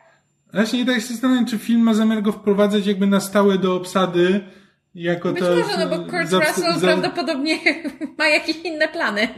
Tak, poza tym, jak, no nie wiem, może tak, tak Albo go jak zabiją w kolejnej części, bo zazwyczaj tak to działa. A to, to też jest to inna sprawa.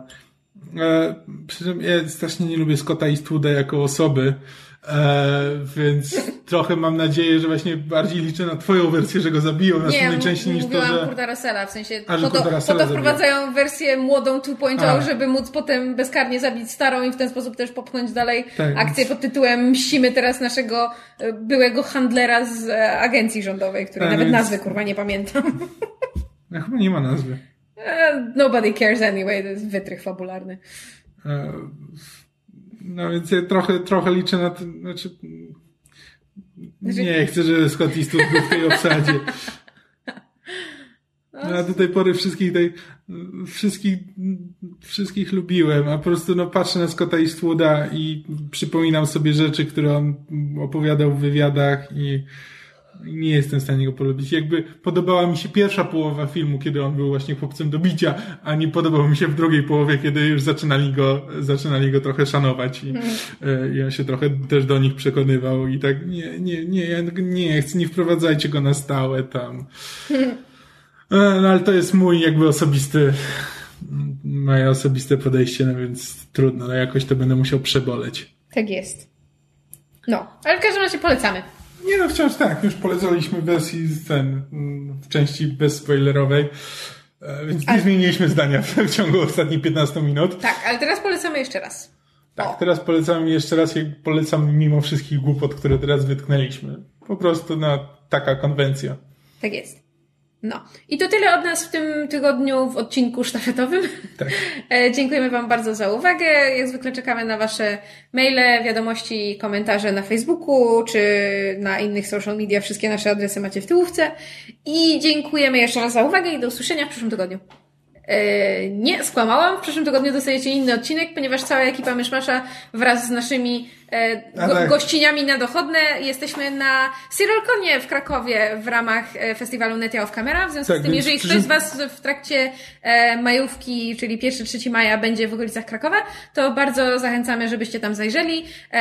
A to będzie na przy rynku powinno, to jest, przynajmniej tak było w zeszłym roku, to było Tak. przy samym rynku, więc jeśli ktoś jest w Krakowie, to prawdopodobnie w którymś momencie będzie przy rynku, a my prawdopodobnie wtedy też gdzieś będziemy, więc można zahaczyć o serial Kona. Tak, i, i, i Megu, Megu, ma, Megu ma prelekcję i razem z, z Megu i Ocią i z całą e, ekipą Myszmasza mamy, mamy parę paneli dyskusyjnych. E, ja mam Będziemy tam mówili o tłumaczeniach, będziemy mówili o serialach Marvela. Tak, e, Mysz będzie przeprowadzała e, Q&A z Davidem G, J. Petersenem, czyli twórcą między innymi języka Dothraki z Gry o Tron, lingwistą i właśnie twórcą fikcyjnych języków i jest cały blog anglojęzyczny właśnie na Serialkonie będą twórcy i scenarzyści między innymi Doctor Who i Hannibala. Andrew Scott z kolei też przyjeżdża na Netia of Camera w ramach właśnie festiwalu i może się na Serialkonie pojawi. Będzie też sporo polskich aktorów promujących na przykład Belle Epoque i różne inne polskie seriale. W związku z tym będzie się dużo działo. Serialkon to jest jeden z naszych najlubieńszych konwentów. Tak. Y, Towarzyszymy mu od, od jego narodzin, od samego początku i bardzo Was zachęcamy, e, żebyście zaczęli na nim bywać. Zdajemy sobie sprawę z tego, że termin majówkowy nie dla wszystkich jest korzystny, bo słyszymy to już od dwóch lat, od kiedy Tak. serialkon się sprężył, sprzężył z Netia of Camera. Natomiast e, w takim razie zan- zanotujcie sobie mentalnie, że teraz serialkon zawsze będzie w majówkę i zarezerwujcie sobie ewentualnie czas na przyszły rok. I mamy nadzieję, że zobaczymy się z Wami w Krakowie, w tym albo w przyszłym roku. Więc w przyszłym tygodniu zamiast normalnego odcinka e, prawdopodobnie usłyszycie e, początek nowej przygody w e, naszych sesji na podsłuchu, gdzie gramy, gdzie gramy w Numenerę. Natomiast postaramy się też z Serialconu nagrać odcinek, który wyjdzie w następny poniedziałek normalnie, ale poza tym postaram się nagrywać jak najwięcej naszych punktów programu, E, Zobaczymy albo w wersji audio, albo w wersji audio-wideo. Zobaczymy, jak nam to wyjdzie, jakie będą warunki, ale, ale to, że w przyszłym tygodniu nie będzie normalnego odcinka Myszmasza, postaramy się Wam wynagrodzić dodatkowymi materiałami Serialconu. A tak, i właśnie, i, i Serialcon, y, zacznijcie followować y, profil Serialconu, dlatego że dla tych, którzy akurat nie mogą być w Krakowie, część em, paneli, prelekcji i punktów programu na Seracon jest transmitowana przez, przez samych organizatorów. W związku z tym my postaramy się nagrać jak najwięcej naszych punktów, natomiast część i tak będzie transmitowana na żywo u nich na, na stronie i potem zazwyczaj jest do obejrzenia e, gdzieś na YouTubie, jeżeli nie, nie zdążycie, nie, nie będziecie mogli tego złapać. Z dostępem do, dostępem do Facebooka, no to znaczy oczywiście mamy internet, bo, bo jesteśmy w Krakowie, a nie w, w a nie na Białorusi, e, ale, ale różnie, różnie to jest z tym, że e, postaramy się informować Was na bieżąco, jeśli na przykład będzie jakiś punkt programu do obejrzenia na żywo na stronie Serialconu, więc... I jak tylko dowiemy się, jaki jest oficjalny program, to, to wrzucimy też go na fanpage, żebyście wiedzieli, kiedy i gdzie można nas łapać. Tak, więc obserwujcie fanpage'a, to będziecie wszystko mieli na bieżąco, przynajmniej na tyle, na ile będziemy w stanie Was informować. Tak, ewentualnie myszy Twitter, chociaż ja zawsze, jak jestem na wyjazdach, zapominam o tym, że mam Twitter i Instagram i powinnam z nich korzystać. I nie umiem w social Tak, ja właśnie też mam, mam, mam Twittera, ale, ale kompletnie z niego nie korzystam. No. I tym optymistycznym akcentem e, dziękujemy Wam za uwagę. Zachęcamy do pojechania do Krakowa albo obserwowania wydarzenia na, na, na internetach. I słyszymy się wkrótce w takiej czy innej formie. Pa, pa. Pa, pa.